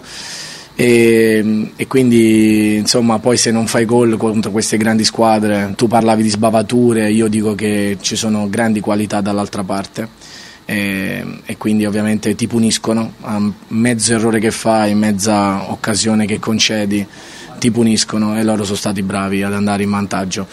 Eh, però io sono soddisfatto della prova dei ragazzi perché oggi hanno messo in campo tutto sia nel primo che nel secondo tempo sia in fase di non possesso che di possesso. Oggi anche quelli che sono entrati nel secondo tempo hanno fatto, hanno fatto molto bene quindi non posso rimproverare nulla ai ragazzi. Eh, abbiamo affrontato una grande squadra lo ripeto però questa partita ci deve dare grande orgoglio, secondo me il risultato è bugiardo, è un po' troppo ampio per quello che abbiamo, per quello che abbiamo dato in campo, però dobbiamo continuare così perché questa partita ci farà crescere. Nel prepartita De Rossi ci ha detto eh, ci sono tante cose da rubare a Palladino, no? eh, la presenza, il suo atteggiamento positivo, le idee che porta, cosa invece bisogna rubare a De Rossi? Adesso abbiamo visto anche un bel abbraccio, forse non solo i giocatori in campo perché ha detto tanta qualità avete, cosa, cosa adesso a parte gli scherzi, cosa, cosa le piace del, ma, ma eh, lo ringrazio eh, perché comunque siamo amici, ci sentiamo spesso, è un grandissimo ragazzo Daniele, faccio complimenti anche alla società perché eh, ha scelto bene, eh, davvero io glielo auguravo sempre prima che lui diventasse allenatore, io ho sempre detto tu un giorno diventerai allenatore della Roma perché percepivo questa cosa, lo speravo anche perché siamo amici, però ehm, lui ha liberato questa squadra, insomma li ha lasciati un po' più liberi di muoversi anche con le rotazioni, davvero eh, e ha tanta qualità avendo tanta qualità ovviamente questo incide tanto, ha dei giocatori formidabili davanti in mezzo al campo, quindi sono bravi e ha messo delle sue idee perché la sua mano si vede e sono contento per Daniele, non contento per stasera per il risultato, però sono contento per Daniele perché se lo merita. Studio. Emanuele Giaccherini. Sì, ciao Raffaele. Eh, no, sono d'accordo anch'io. Mh, risultato a mio avviso bugiardo perché soprattutto nel primo tempo, insomma, hai creato i presupposti per, per andare in vantaggio. Ecco, io ho avuto la sensazione che avevi preparato la partita cercando di chiudere gli spazi centralmente, creando densità, quindi tanti giocatori nella tua metà campo eh, per poi colpire no? con, eh, con, i contropiedi, con giocatori che hanno gamba, hai avuto occasioni. Ecco, forse è, è, un po' questo il rammarico della partita di stasera, il fatto di non aver concretizzato magari quelle due o tre situazioni nel primo tempo? Sì, Jack, sono d'accordo con te, l'analisi è stata giustissima la tua, quella di togliere linee di passaggio su Lukaku perché sapevamo che pot- si potevano appoggiare a lui con i giri sotto, però parli di rammarico, il mio rammarico, lo sapete, io non parlo mai degli arbitri, però ci sono stati degli errori stasera che hanno condizionato tanto la partita perché sul primo gol, se vi ricordate, eh, Colpani va in contropiede, viene fatto fallo credo da Paredes, eh, insomma lì su quell'azione lì il continuo eh, hanno fatto gol. E nel terzo gol eh, fallo di Bondò su Cristante che non c'è mai, hanno dato ammonizione a, Warren e poi Di Bala ci ha castigato su punizione. E nel quarto gol è un fallo su Pessina nella, nostra, nella loro metà campo e non viene fischiato dall'arbitro che stava per fischiare, non ho capito il perché non fischia. E, e poi ci fanno gol sul rigore, calcio d'angolo successivo. Però al di là di questo, questo è il mio rammarico, di aver preso troppi gol eh, in, in, una, una, serata comunque eh, giusta per noi, bella perché comunque abbiamo giocato bene, abbiamo creato tanto, abbiamo messo in campo davvero tutto quello che avevamo ed è un, c'è il rammarico, c'è il rammarico perché comunque la prestazione è stata fatta.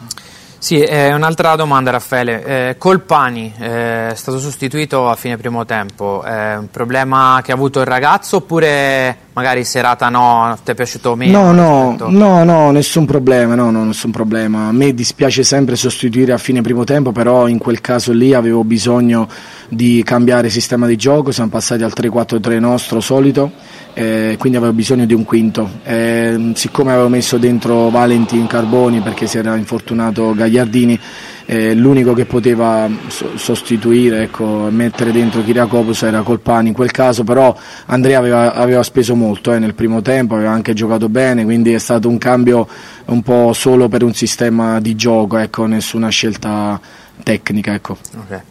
Io invece vorrei farle una domanda su un altro singolo, su Daniel Maldini, che anche oggi è entrato molto bene in campo, tre occasioni create, tre dribbling riusciti. Insomma, cosa deve fare questo ragazzo per avere più spazio, per provare a partire anche dall'inizio, mister? No, deve continuare così. Daniel uh, mi piace, è un ragazzo che mi piace tantissimo, è un bravissimo ragazzo che si allena sempre alla grande, a 2000, è un ragazzo anche introverso che ha bisogno di essere anche un po' coccolato perché ha grande qualità, grande talento e tutti i giocatori di talento vanno, vanno sempre coccolati e stimolati a dare sempre tanto e lui si sta impegnando tantissimo e l'occasione sua dall'inizio arriverà perché sta facendo davvero bene, sia col Milan è entrato bene, con la Salernitana ha fatto, fatto, un grande ingresso, ha fatto anche gol e stasera quando è entrato ha dato qualità, quindi io Mm, sapete che non, non, guardo tanto chi gioca dall'inizio, ma per me è fondamentale chi subentra, per noi è troppo importante e oggi chi è entrato ha davvero dato una grande risposta. Doppi sconti? Sì, nei negozi Arte Arredamenti. Questo mese gli sconti sono doppi. Vieni nei negozi Arte e approfitta del doppio sconto 60 più 20 sugli ultimi articoli disponibili. Cucine, camere da letto, soggiorni, divani e tanto altro scontati del 60 più 20. E puoi pagare in piccole rate fino a 20 mesi senza interessi. Arte a Roma lo trovi in Viale dei Colli Portuensi 500, via di Torrevecchia 1035, via Quirino Maiorana 154 e in via Il Debrando della Giovanna 1, zona Aurelia Massimina, subito fuori il raccordo. Arte.it allora, 0-0 a Bergamo tra l'Atalanta e Bologna e quindi eh, per il momento è come eh, diciamo andrebbe bene alla fine anche per la Roma, viste le ambizioni della squadra giallorossa di arrivare in Champions League attraverso il campionato, poi c'è sempre la possibilità di eh, farcelo attraverso l'Europa League, mentre per quanto riguarda la partita a Manchester il City ha ribaltato completamente il risultato contro l'United che è passato in vantaggio con il gol di Rashford all'ottavo minuto del primo tempo, poi la doppietta di Foden e gol di eh, Holland hanno ribaltato il risultato e il Manchester City sta vincendo eh, 3 a 1 e la partita sta per chiudersi. E così la squadra di Guardiola tiene il passo eh, del Liverpool di Jürgen Klopp che ieri proprio al novantesimo minuto, all'ottavo minuto, nono minuto del recupero è riuscito a battere il Nottingham Forest e quindi ci sarà una bella corsa a tre per eh, il titolo campione d'Inghilterra, ovvero della Premier League tra il Manchester City, il Liverpool e l'Arsenal. Per quanto riguarda la partita dell'Atletico Madrid contro Real Betis è finita 2-1 la vittoria di Colchoneros. Prima di andare in pausa e poi avremo con noi i nostri amici che seguono la Lazio quotidianamente e parleremo certamente della squadra biancoceleste che fra due giorni gioca la partita forse più importante della stagione contro il Bayern a Monaco di Baviera dove avrà anche un vantaggio uh, di un gol 1-0 la vittoria uh, nella gara di andata e visto che il Bayern non è in una buona forma e lo abbiamo visto anche il venerdì contro il Friburgo qualche speranza in più mi sembra che ci sia. Adesso prima il brano e poi andiamo in pausa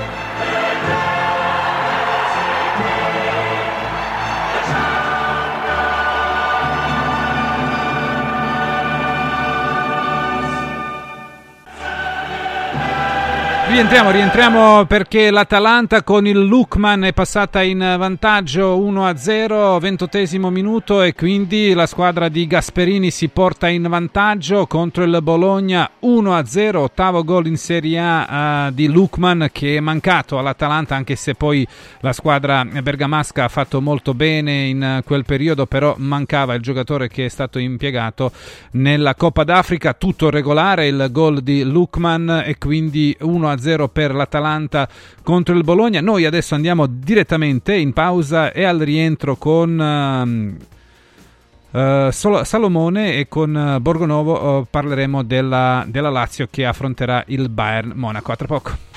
Domenica Sport. 4 Winds Solar Power. Il tuo fotovoltaico per un futuro sostenibile. 4 Winds, the energy of the future. 4windsolarpower.com Scendi in campo per la prevenzione. Dai un calcio al tumore al seno. Ricorda che i controlli periodici sono fondamentali per la diagnosi precoce. Per questo l'8 marzo Seno Clinic dedica solo alle ascoltatrici Radio Radio una giornata di esami a tariffa agevolata. Prenota subito allo 06 36 30 34 91. Seno Clinic ti aspetta a Villa Mafalda in via Monte delle Gioie 5 a Roma. Info su senoclinicroma.com. Vinci con la salute. Controlla il tuo seno. Convenzionati con le maggiori compagnie assicurative. Antò fa freddo. Antò fa freddo. Non ce la faccio più. Accendi la caldaia Vylant.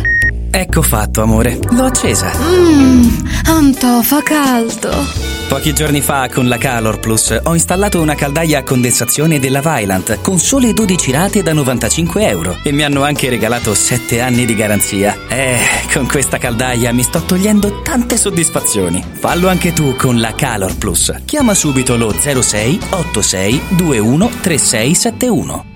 Antò.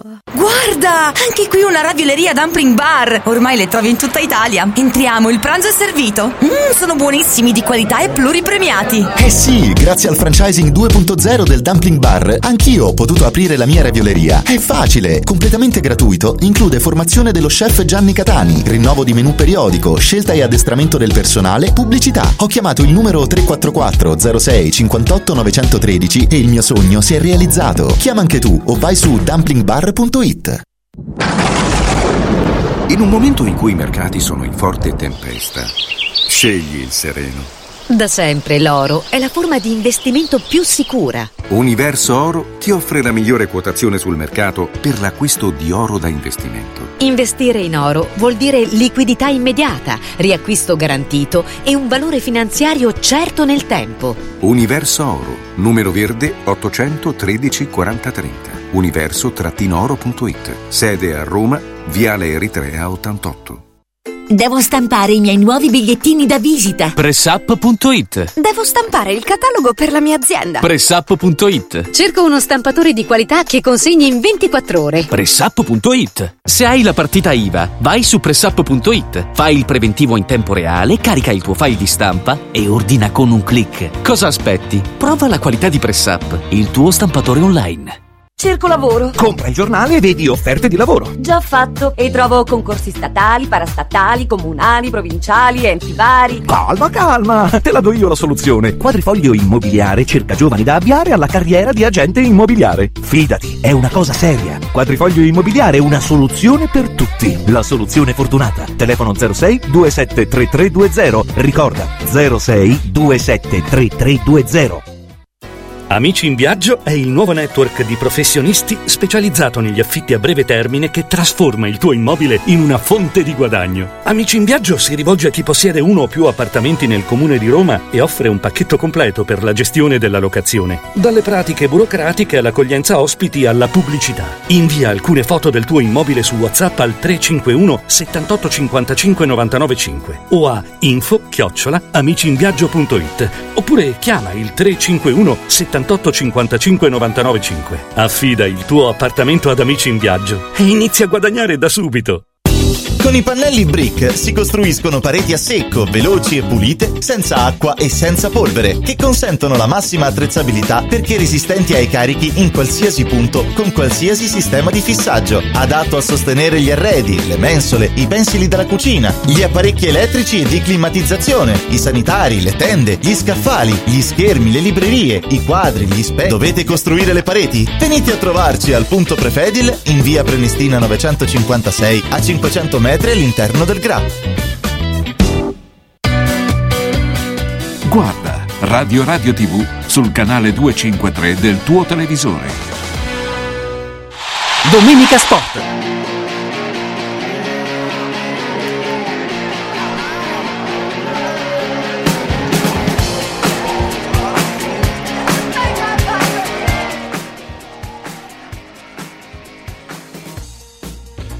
Torniamo in diretta, sono le 18 e 33 minuti, l'Atalanta in vantaggio contro il Bologna 1-0 con, eh, grazie al gol di Lukman eh, che eh, sta vincendo questa partita la squadra di Gian Piero Gasperini e quindi se dovesse rimanere così l'Atalanta scavalcherebbe sia la Roma che il Bologna e si troverebbe al quarto posto da sola con 49 punti, con il Bologna a 48 e la Roma a 47 punti. Ma adesso noi parliamo della Lazio che eh, fra due giorni giocherà eh, contro il Bayern, eh, la gara di ritorno degli ottavi della Champions League, ma eh, è impossibile non parlarne ancora di quello che è successo venerdì, tenendo presente anche quelli eh, preannunci che sono arrivati nelle ultime eh, 48 ore delle azioni che la Lazio pensa di intraprendere in futuro. Luigi Salomone, buonasera. Buonasera, buonasera a tutti. Salutiamo anche Mirko Borghesi. Ciao Mirko. Buonasera a tutti. Allora, Luigi, cosa potrà fare la Lazio eh, oltre quello che ha ricevuto già, diciamo, come una specie di eh, ammissione della colpevolezza, ovvero che eh, Di Bello è stato disastroso? Uh, con uh, la sospensione di un mese uh, per l'arbitro e che ripartirà dalla Serie B e si suppone che è difficile che lo vedremo in Serie A fino alla fine di questa stagione.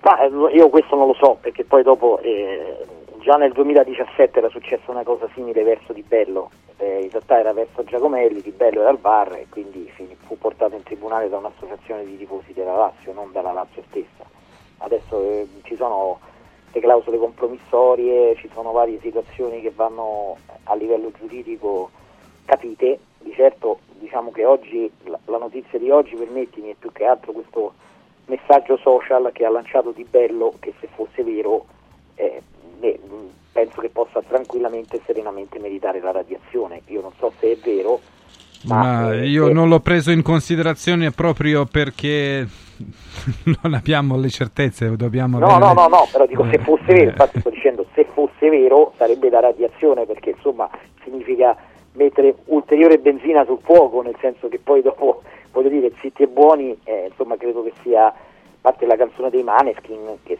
storicamente, insomma, come di bello si dice da, da anni, diciamo da, da almeno 5-10 anni che, che sia diciamo, tifoso di una certa squadra, e mettere la canzone dei Maneskin fa, fa, fa un po' sorridere, ecco, insomma sembra, sembra, sembra un po' una, una, congiura in questo senso, però cerchiamo di fare meno dietrologia, la Lazio adesso deve, eh, è fuori da tutto, è fuori da tutto per colpe sue, perché eh, l'ultima partita è, è, è diciamo, l'ultima di una serie di errori arbitrali che ha avuto quest'anno, perché la Lazio ne ha avuti oggettivamente.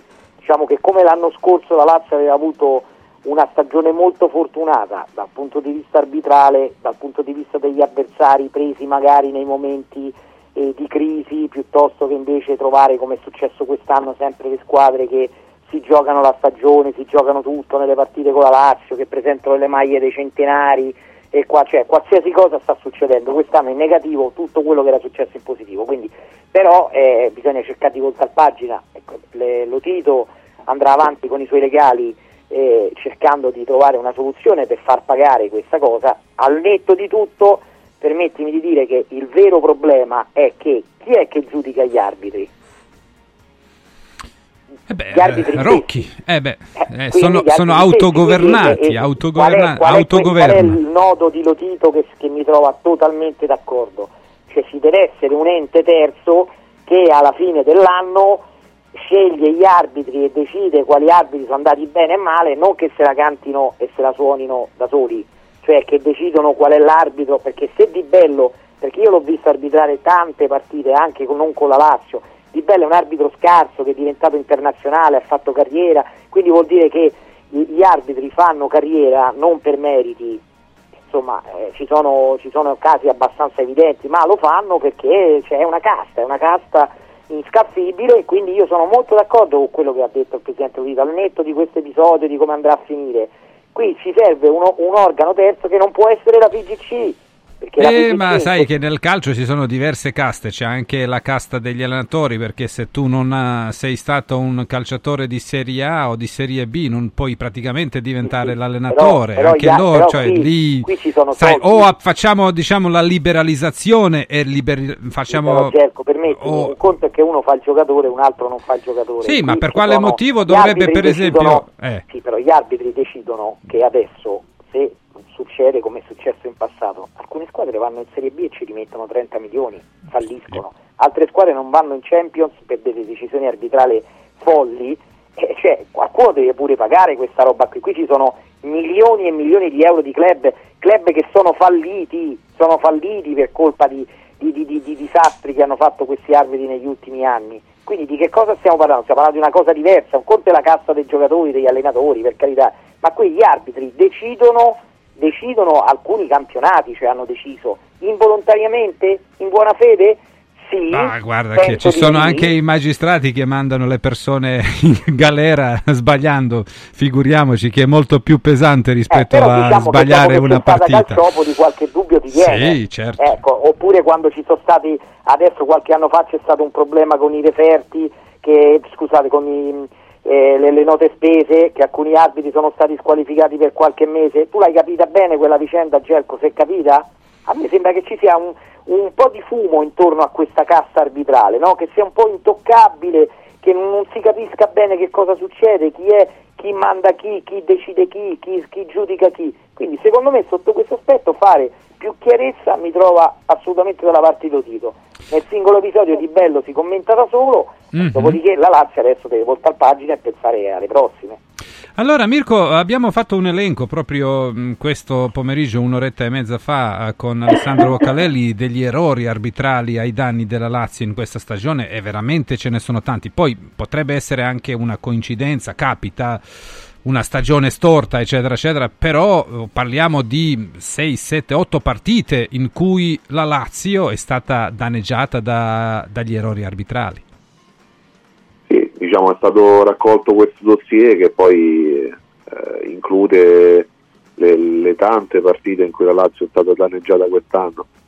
Io poi eh, diciamo su questi dossier devo dire non è che mi baso molto, cioè, nel senso vorrei capire poi a cosa portino più che altro perché eh, sì, la Lazio ha raccolto quelle che sono le sue le, cioè le problematiche avute con gli arbitri, però non è la prima volta, insomma negli anni credo che eh, di dossier si sia letto e sentito più volte, poi alla fine lascia il tempo che trova, io credo che la soluzione, come dice Luigi, vada trovata in, in, nel trasformare gli arbitri in un ente professionistico con una struttura terza che va a giudicarli piuttosto che una struttura da dopolavoristi in cui ci si eleva a cappa come attualmente.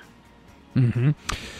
Allora, eh, tornando alla partita che ci aspetta, perché oramai eh, quello che è stato fatto è irrimediabile per quanto riguarda la gara contro il Milan, ma la Lazio eh, diciamo, ha un appuntamento con la storia, possiamo dire Luigi, fra due giorni a Monaco di Baviera, eh, la gara di ritorno contro il Bayern Monaco. Come stanno i giocatori? Cosa si sta eh, dicendo? Cosa sta facendo a Formello? Mm-hmm non te lo so dire, insomma, ecco, in questo senso la designazione arbitrale di Vincic, lo sloveno, che è arbitro molto di UEFA, eh, insomma, eh beh, fa, con nazionale fa... di Ceferin.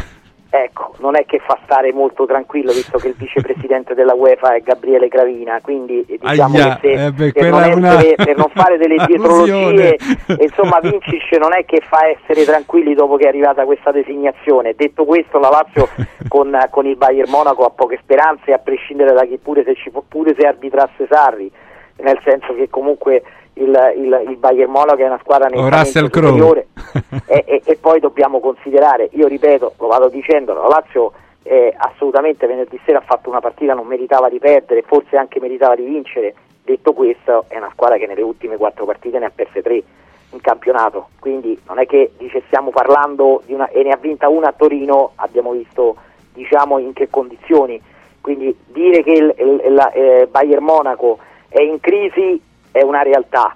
Dire che la Lazio sia in un buon periodo perché ha fatto una buona partita contro il Milan. Insomma, Ma la Lazio è in crisi?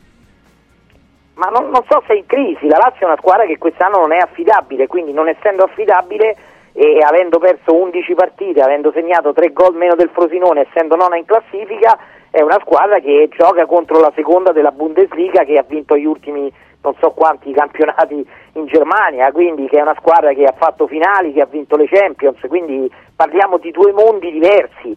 Eh, dopodiché il calcio regala a volte delle sorprese, è successo all'andata e la Lazio deve fare di tutto per far sì che questo succeda, però è una partita diversa che si gioca su un vantaggio che la Lazio non, sa, non ha mai saputo gestire che la squadra non è, la Lazio non è una squadra che sa gestire, dice, sa, organizza una partita per far catenarci il contropiede. Avete mai visto la Lazio di Sarri far catenarci il contropiede?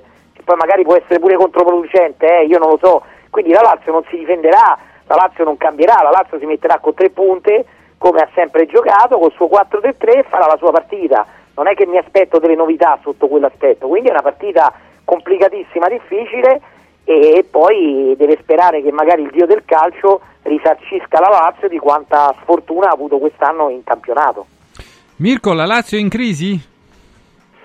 Ma in crisi no, io credo che sia l'intera stagione che, che, è stata altalenante, insomma la media punti della Lazio già prima di queste tre sconfitte eh, parlava chiaro, insomma una media punti non, non da quarto posto, non da Champions League, semplicemente nell'ultimo periodo si è acuito diciamo, questo distacco dalle altre che ha fatto sprofondare in una, una posizione ormai praticamente eh, irrecuperabile insomma, rispetto al quarto posto.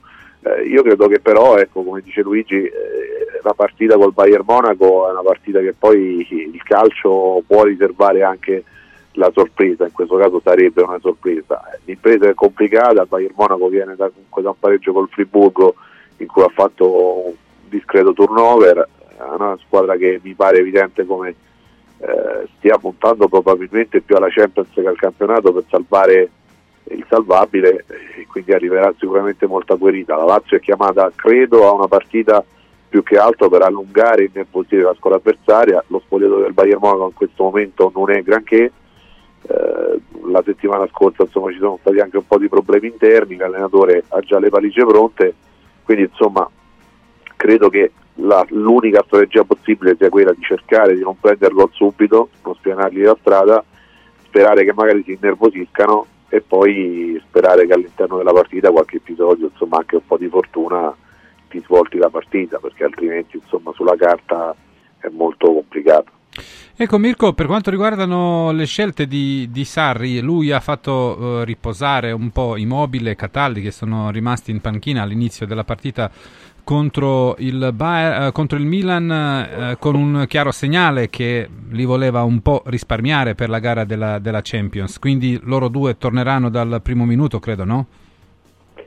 Ma aspettiamo, perché io credo che sia una gara in cui in realtà i muscoli ti servono anche, quindi... Sì, perché poi potrebbero esserci anche i supplementari, quindi... Eh, quindi sì, diciamo che nell'arco della partita in realtà eh, dipende dall'allenatore come vuole prepararla, quindi aspettiamo un attimo, vediamo gli allenamenti, soprattutto la rifinitura per capire quale potrebbe essere eh, la formazione della Lazio. E io credo che si navighi più verso, secondo me, una partita di di intensità e fisicità piuttosto che una partita in cui serva il fioretto, quindi personalmente farei altre scelte, però eh, io credo che la Lazio eh, debba innanzitutto puntare su una gara in cui essenzialmente cercare, come ti ho detto, di fare nervosire l'avversario, sperando di aver recuperato un po' anche di freschezza sulle ali offensive eh, che all'andata comunque hanno dato dei problemi al Bayern Monaco, soprattutto a palla scoperta eh, cercando magari di, sai, di, prendere qualche calcio di punizione, infilare, provare a infilare alle spalle la difesa.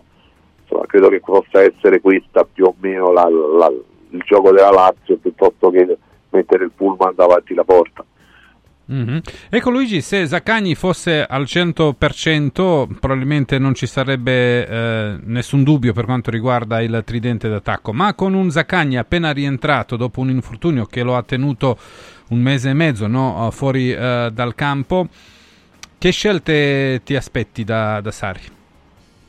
Aspetto che giochi Zaccagni, cioè, questa è una partita anche in cui un minimo di esperienza internazionale, chi ha fatto qualche partita internazionale, penso a Vesino per esempio, a questi giocatori qua non puoi non metterli, cioè nel senso è, è una partita dove serve, serve, serve insomma, aver fatto le coppe, aver giocato alcune, in alcuni grandi stati con eh, sì ci saranno 3.500-4.000 tifosi della Lazio ma gli altri 70.000 saranno, saranno per il Bayern quindi insomma sarà un ambiente particolare quindi io mi immagino che, che la Lazio più o meno giocherà ecco Guendouzi eh, Vesino eh, quindi Cataldi in panchina di nuovo? ma certo uh-huh. eh, Felipe Anderson eh, Immobile Zaccagni, insomma la, la, squadra praticamente la squadra, tutta la squadra dell'anno scorso con il solo Gendusidi eh, differente, poi è chiaro che ci sono Marusic per esempio un altro che gioca, primo perché anche squalificato, sarà squalificato in campionato e tutto, quindi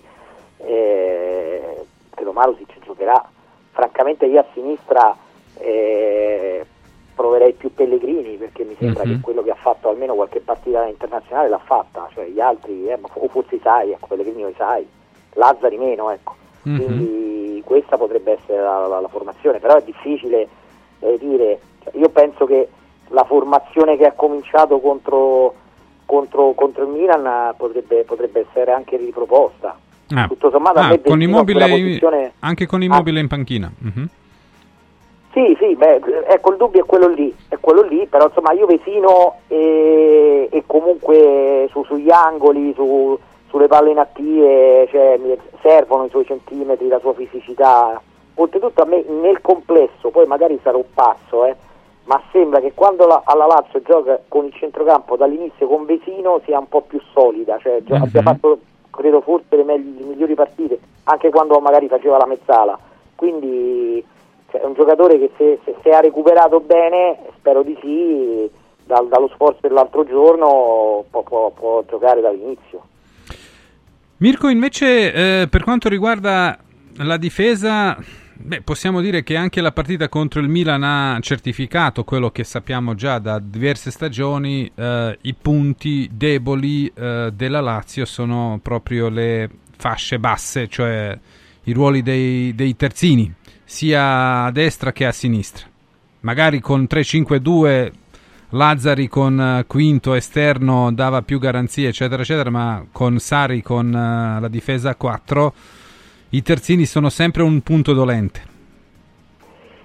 Io credo che i terzini siano una zona di campo in cui la Lazio chi mette mette eh, ha problemi, cioè nel senso che nessuno dei quattro ti garantisce al- una completezza eh, di, di- di reparto insomma, nella sua zona di ruolo.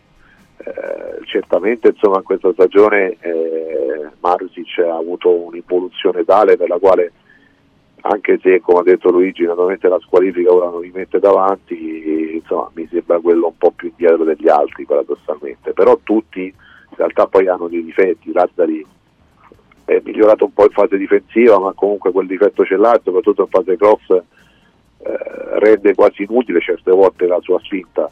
Eh, Pellegrini insomma in fase difensiva la- qualche problema lo continua a manifestare eh, poi inoltre non ha mai giocato con continuità quindi non abbiamo in realtà una grande riprova di quale potrebbe essere il suo margine di crescita vista la giovane età.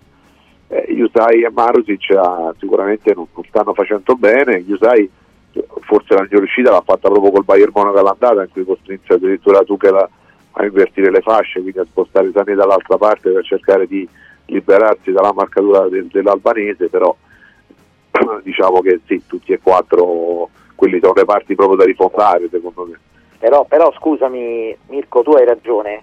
Vorrei, vorrei ricordarti che un mese e mezzo fa si diceva che i terzini della Roma erano tutti scarsi e che non sapessero giocare a pallone. Christensen, Celic, eh, dall'altra parte Zaleschi, Spinazzola, tutti erano diventati ma scarsi, ma scarsi, con l'allenatore che diceva che non sapeva fare il cross. Mi sembra che hanno vinto sei delle ultime sette partite di campionato. Allora forse Quindi cambiare se Sarri? stanno i terzini della Lazio che singolarmente non sono dei fenomeni, stanno anche pagando complessivamente il rendimento a, a molto, molto modesto di alcuni giocatori, come degli esterni d'attacco, come di, di Luis Alberto in fase difensiva, cioè ma sicuramente giochi- sono Prego, prego. Sì, sì, sì, sicuramente sono poco protetti, ma questo dall'inizio già del campionato, no? nel senso che eh, mi sembra chiaro che tra l'altro quello che gioca con la fascia di Felipe, con la fascia di Felipe Anderson sia quello tra virgolette un po' più tranquillo sempre. Però eh, eh, sì, io sono d'accordo con te di base, però io credo che insomma i, ter- i terzini della Lazio quest'anno abbiano tutti mostrato del- delle lacune importanti. Poi eh, magari il Lazzari e il Pellegrini forse sono i due che sui quali per diversi motivi puoi pensare che con un altro modulo, trovando continuità, eh, trovando un, un compagno di reparto sulla propria fascia che, col quale ristabilire tra l'altro una, un asse di comunicazione importante, nel senso che Lazzari ad esempio secondo me perdendo Milinkovic da quel lato ha perso molto della sua capacità anche di attaccare lo spazio, Eh, gli altri due Un però...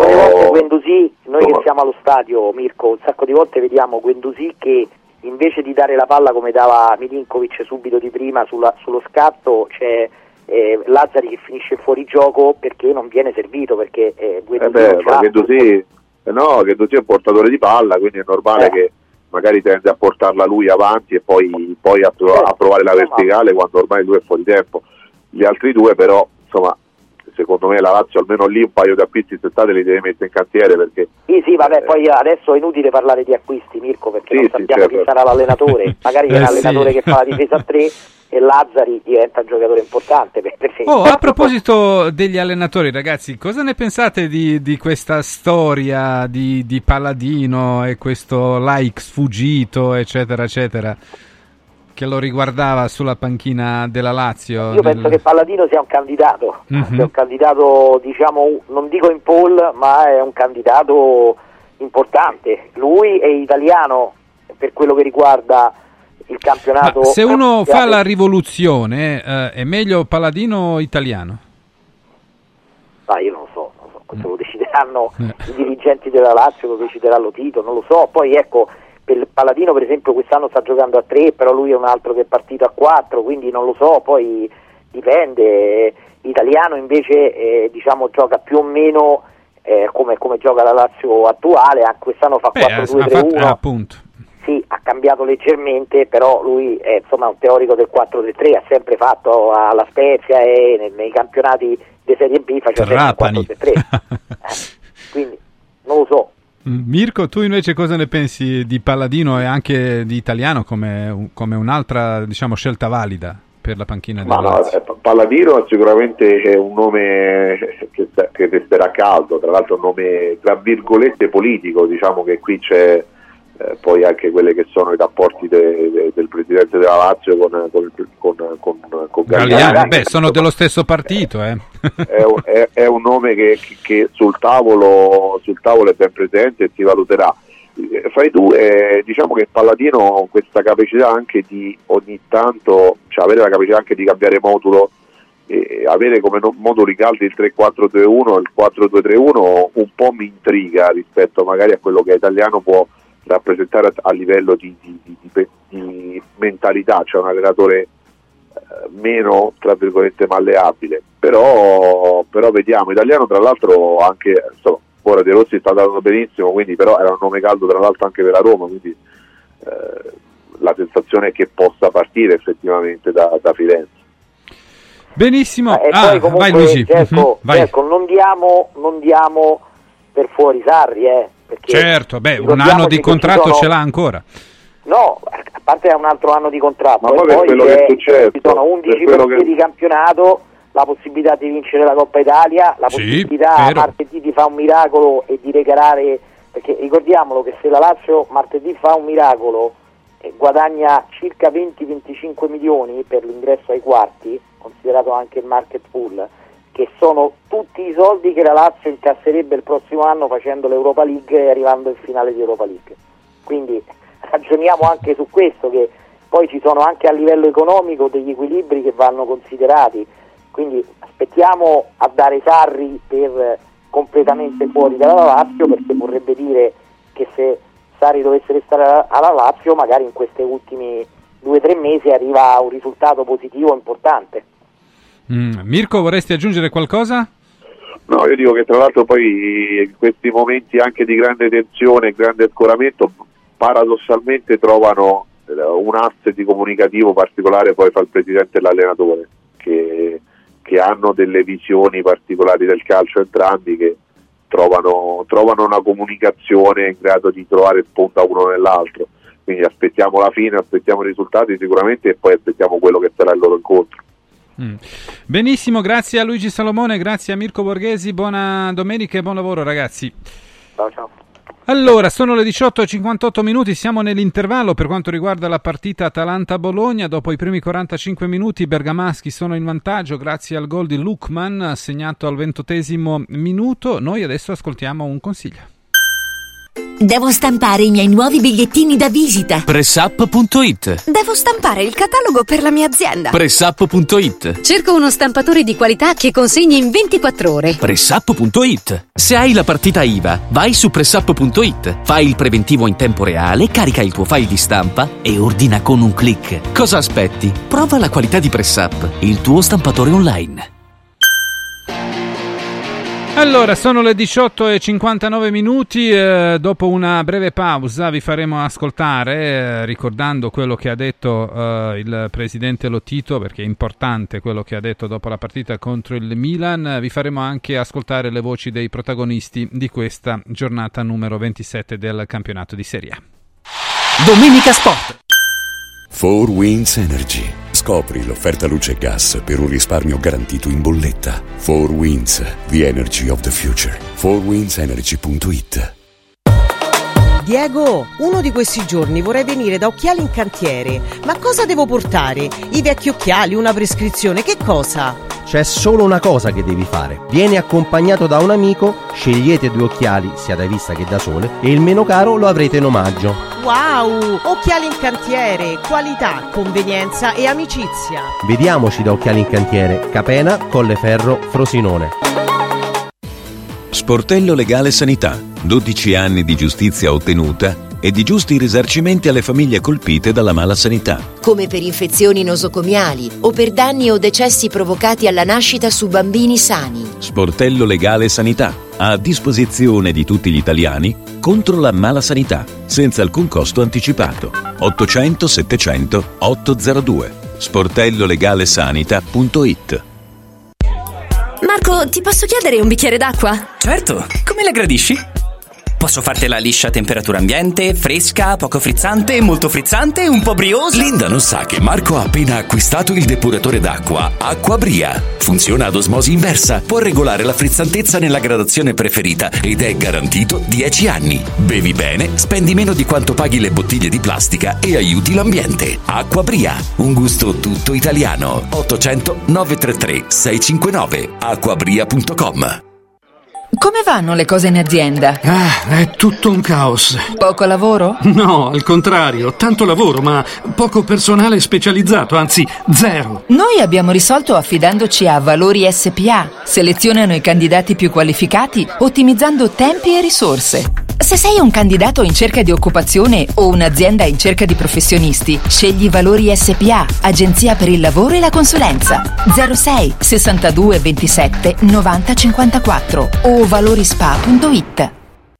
Devo stampare i miei nuovi bigliettini da visita. Pressup.it Devo stampare il catalogo per la mia azienda. Pressup.it Cerco uno stampatore di qualità che consegni in 24 ore. Pressup.it Se hai la partita IVA, vai su Pressup.it, fai il preventivo in tempo reale, carica il tuo file di stampa e ordina con un clic. Cosa aspetti? Prova la qualità di Pressup, il tuo stampatore online.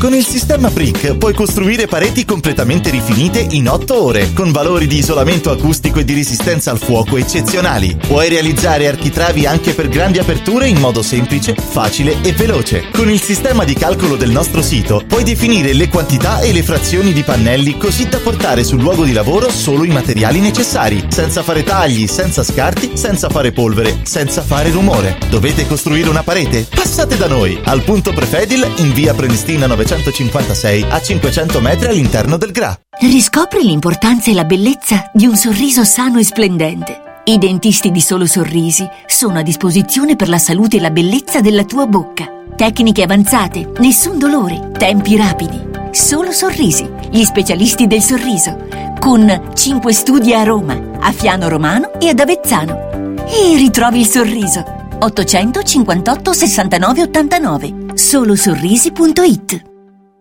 Radio Radio Viaggi. Per vacanza o per lavoro, in Italia, in Europa, nel mondo. Pacchetti con soluzioni speciali per famiglia. Weekend, tour, volo più hotel, viaggi di nozze. Qualunque sia la tua destinazione, Radio Radio Viaggi la realizza su misura per te. Sede a Roma, via Appia Nuova 308C, www.radioradioviaggi.it. Telefono 06 70 30 48 63. Radio Radio Viaggi. Pronti per partire?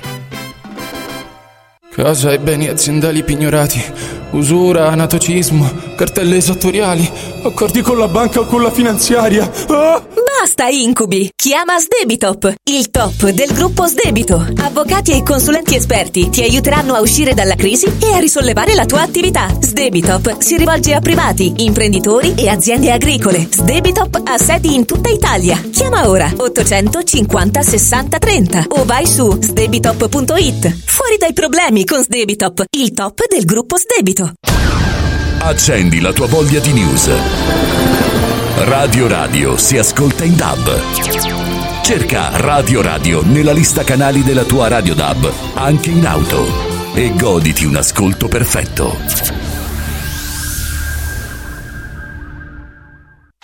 Domenica Sport.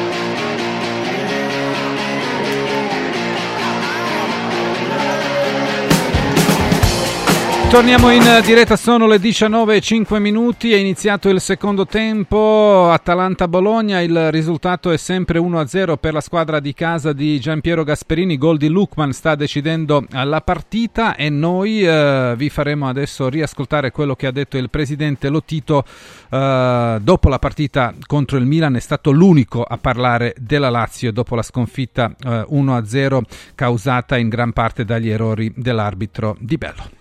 Benvenuto Presidente. Buonasera a voi. Sì, il Presidente che ha sentito in uh, parte, ha rivisto in parte insieme, insieme a noi tutti gli episodi commentati da Luca Marelli. Che cosa si sente di dire Presidente dopo una partita così? Ma io mi sento di dire che quando il gioco assume questi connotati sicuramente devono essere altri organismi preposti per poter fare delle valutazioni. Significa che manca l'affidabilità del sistema e nel momento in cui manca l'affidabilità del sistema bisogna ricorrere ad eh, istituzioni terze che poi pongono fine a questa situazione che sicuramente è incresciosa oggi, eh, soprattutto anche dal punto di vista di quelli che sono i valori dello sport, perché si deve vincere per merito, per carità, poi il calcio eh, ha dato ampia dimostrazione che tante partite vengono vinte eh, per fatti imponderabili, ma oggi secondo me c'è un famoso limite oltre il quale non si deve mai andare e mi pare oggi abbiamo dire, superato tutti i limiti possibili e immaginabili e quindi eh, vengo io a parlare proprio per evitare che possano essere interpretate le parole da un punto di vista strumentale. Io mi assumo la responsabilità di dire che appunto la squadra si farà valere nelle sedi preposte. Per quello che tutti hanno visto pubblicamente in base a quello che è successo. E nel momento in cui un sistema non è in grado di garantire l'affidabilità del stesso dovrebbe farsi porsi un punto di, di, di, di, interrogativo e dare delle risposte concrete, con fatti e non con parole. Mi pare che questa cosa si ripete da diverso tempo e quindi noi vorrei dire che infatti l'abbiamo detto anche in altri ambienti, vedremo di farci valere altre con altre istituzioni. Giorgia. Sì, nello specifico Presidente a che cosa si riferisce? A quale episodio? Perché ce ne sono stati tanti nel corso di questa no, eh, L'ha detto lei stesso, ce ne sono stati tanti, quindi, eh, ma io non entro nel merito, de, non voglio commentare perché io non faccio l'arbitro, perché uno che fa l'arbitro dovrebbe avere all'interno della propria habitus mentale la capacità di capire qual è il punto di equilibrio o il punto di rottura. Spesso purtroppo capita, fa parte della, della mente dell'uomo, non comprendere qual è il punto di equilibrio, io siccome sono un moderato cerco sempre di trovare un punto di incontro. Oggi mi pare che le, i punti di mediazione non sono concepibili perché non, non ci sono le condizioni per trovare un punto di incontro. Tommy, Turci. Presidente, ha avuto modo di parlare con eh, Di Bello, le ha dato spiegazioni, magari è stato un No, no, io non parlo con gli guardi, no, no, io non, con gli arbitri non ho mai parlato, non conosco la chi, chi sia Di Bello, ho visto di, di Bello visto come arbitrato, non so chi sia, da dove venga, non, non, rientra nel mio costume intrattenere rapporti di nessun tipo con nessun arbitro, nessun, eh, con l'istituzione degli arbitri. Ritengo che, come ho detto anche oggi in altri ambienti, che è giunto il momento che la Lega abbia chiaramente una conduzione terza al di fuori del sistema perché il sistema non è più in grado di garantire l'affidabilità e la terzietà di, di, di tutti i comportamenti. Vai Tommy. Sì, eh, provo a spostarmi sul, sul campo e sul um, breve periodo. Eh, la partita contro il Bayern Monaco in Champions League può anche essere un'occasione per la Lazio per sbloccare quel famoso, o comunque per aiutare a sbloccare quel famoso quinto posto che significherebbe la prossima stagione Champions League, cioè uno spartiacque importante, fondamentale per il vostro percorso, per la vostra stagione? Ma, ma guardi, guardi, nel momento in cui eh, io non posso rimproverare nulla oggi alla squadra, atteso che nonostante fosse, siano stati, cioè, sono rimasti in nove, quindi nonostante questo hanno combattuto fino alla fine e hanno, tentato, hanno avuto pure qualche occasione per poter in qualche maniera eh, coronare un risultato sportivo diverso da quelle che erano forse le aspettative di qualcuno. Io penso che che nella vita ci sono dire, anche dei valori che dovrebbero essere rispettati, perché noi parliamo di sport e i valori dello sport sono soprattutto il rispetto delle regole e il merito. Oggi mi pare che queste cose sono venute meno. Beh, però oggi c'è stata una prestazione da parte della Lazio confortante rispetto a quella vista a Firenze. Eh, Presidente, questo, da qui bisogna ripartire e poi volevo chiederle se c'è stato un confronto con l'allenatore Maurizio, Maurizio Sarri dopo quel botta risposta che abbiamo, che abbiamo letto. Ma qui non c'è nessun, guardi, io con l'allenatore non c'è nessun tipo di rapporto di confronto come dialettico, il confronto dialettico o, o, o di contrasto, diciamo. C'è un confronto dialettico ma avviene sempre con, tutti, con, tutti, i collaboratori, ma sempre volto a comporre e non mai a dividere, quindi non ci sono. Eh, io ho una mentalità di eh, valutare le persone per quello che fanno e per i risultati che portano. È chiaro che nel momento in cui i risultati non dipendono dalle persone, ma dipendono da fattori esterni, eh, uno deve pure prendere atto e agire eh, con altri mezzi in altre sedi. Piena fiducia comunque in Sarri? Ma certo, io, nessuno ha messo in discussione, ma è piena fiducia anche della squadra perché mi pare che oggi insomma, stata, sia stata dire, una sconfitta forzata, ecco, mettiamola così.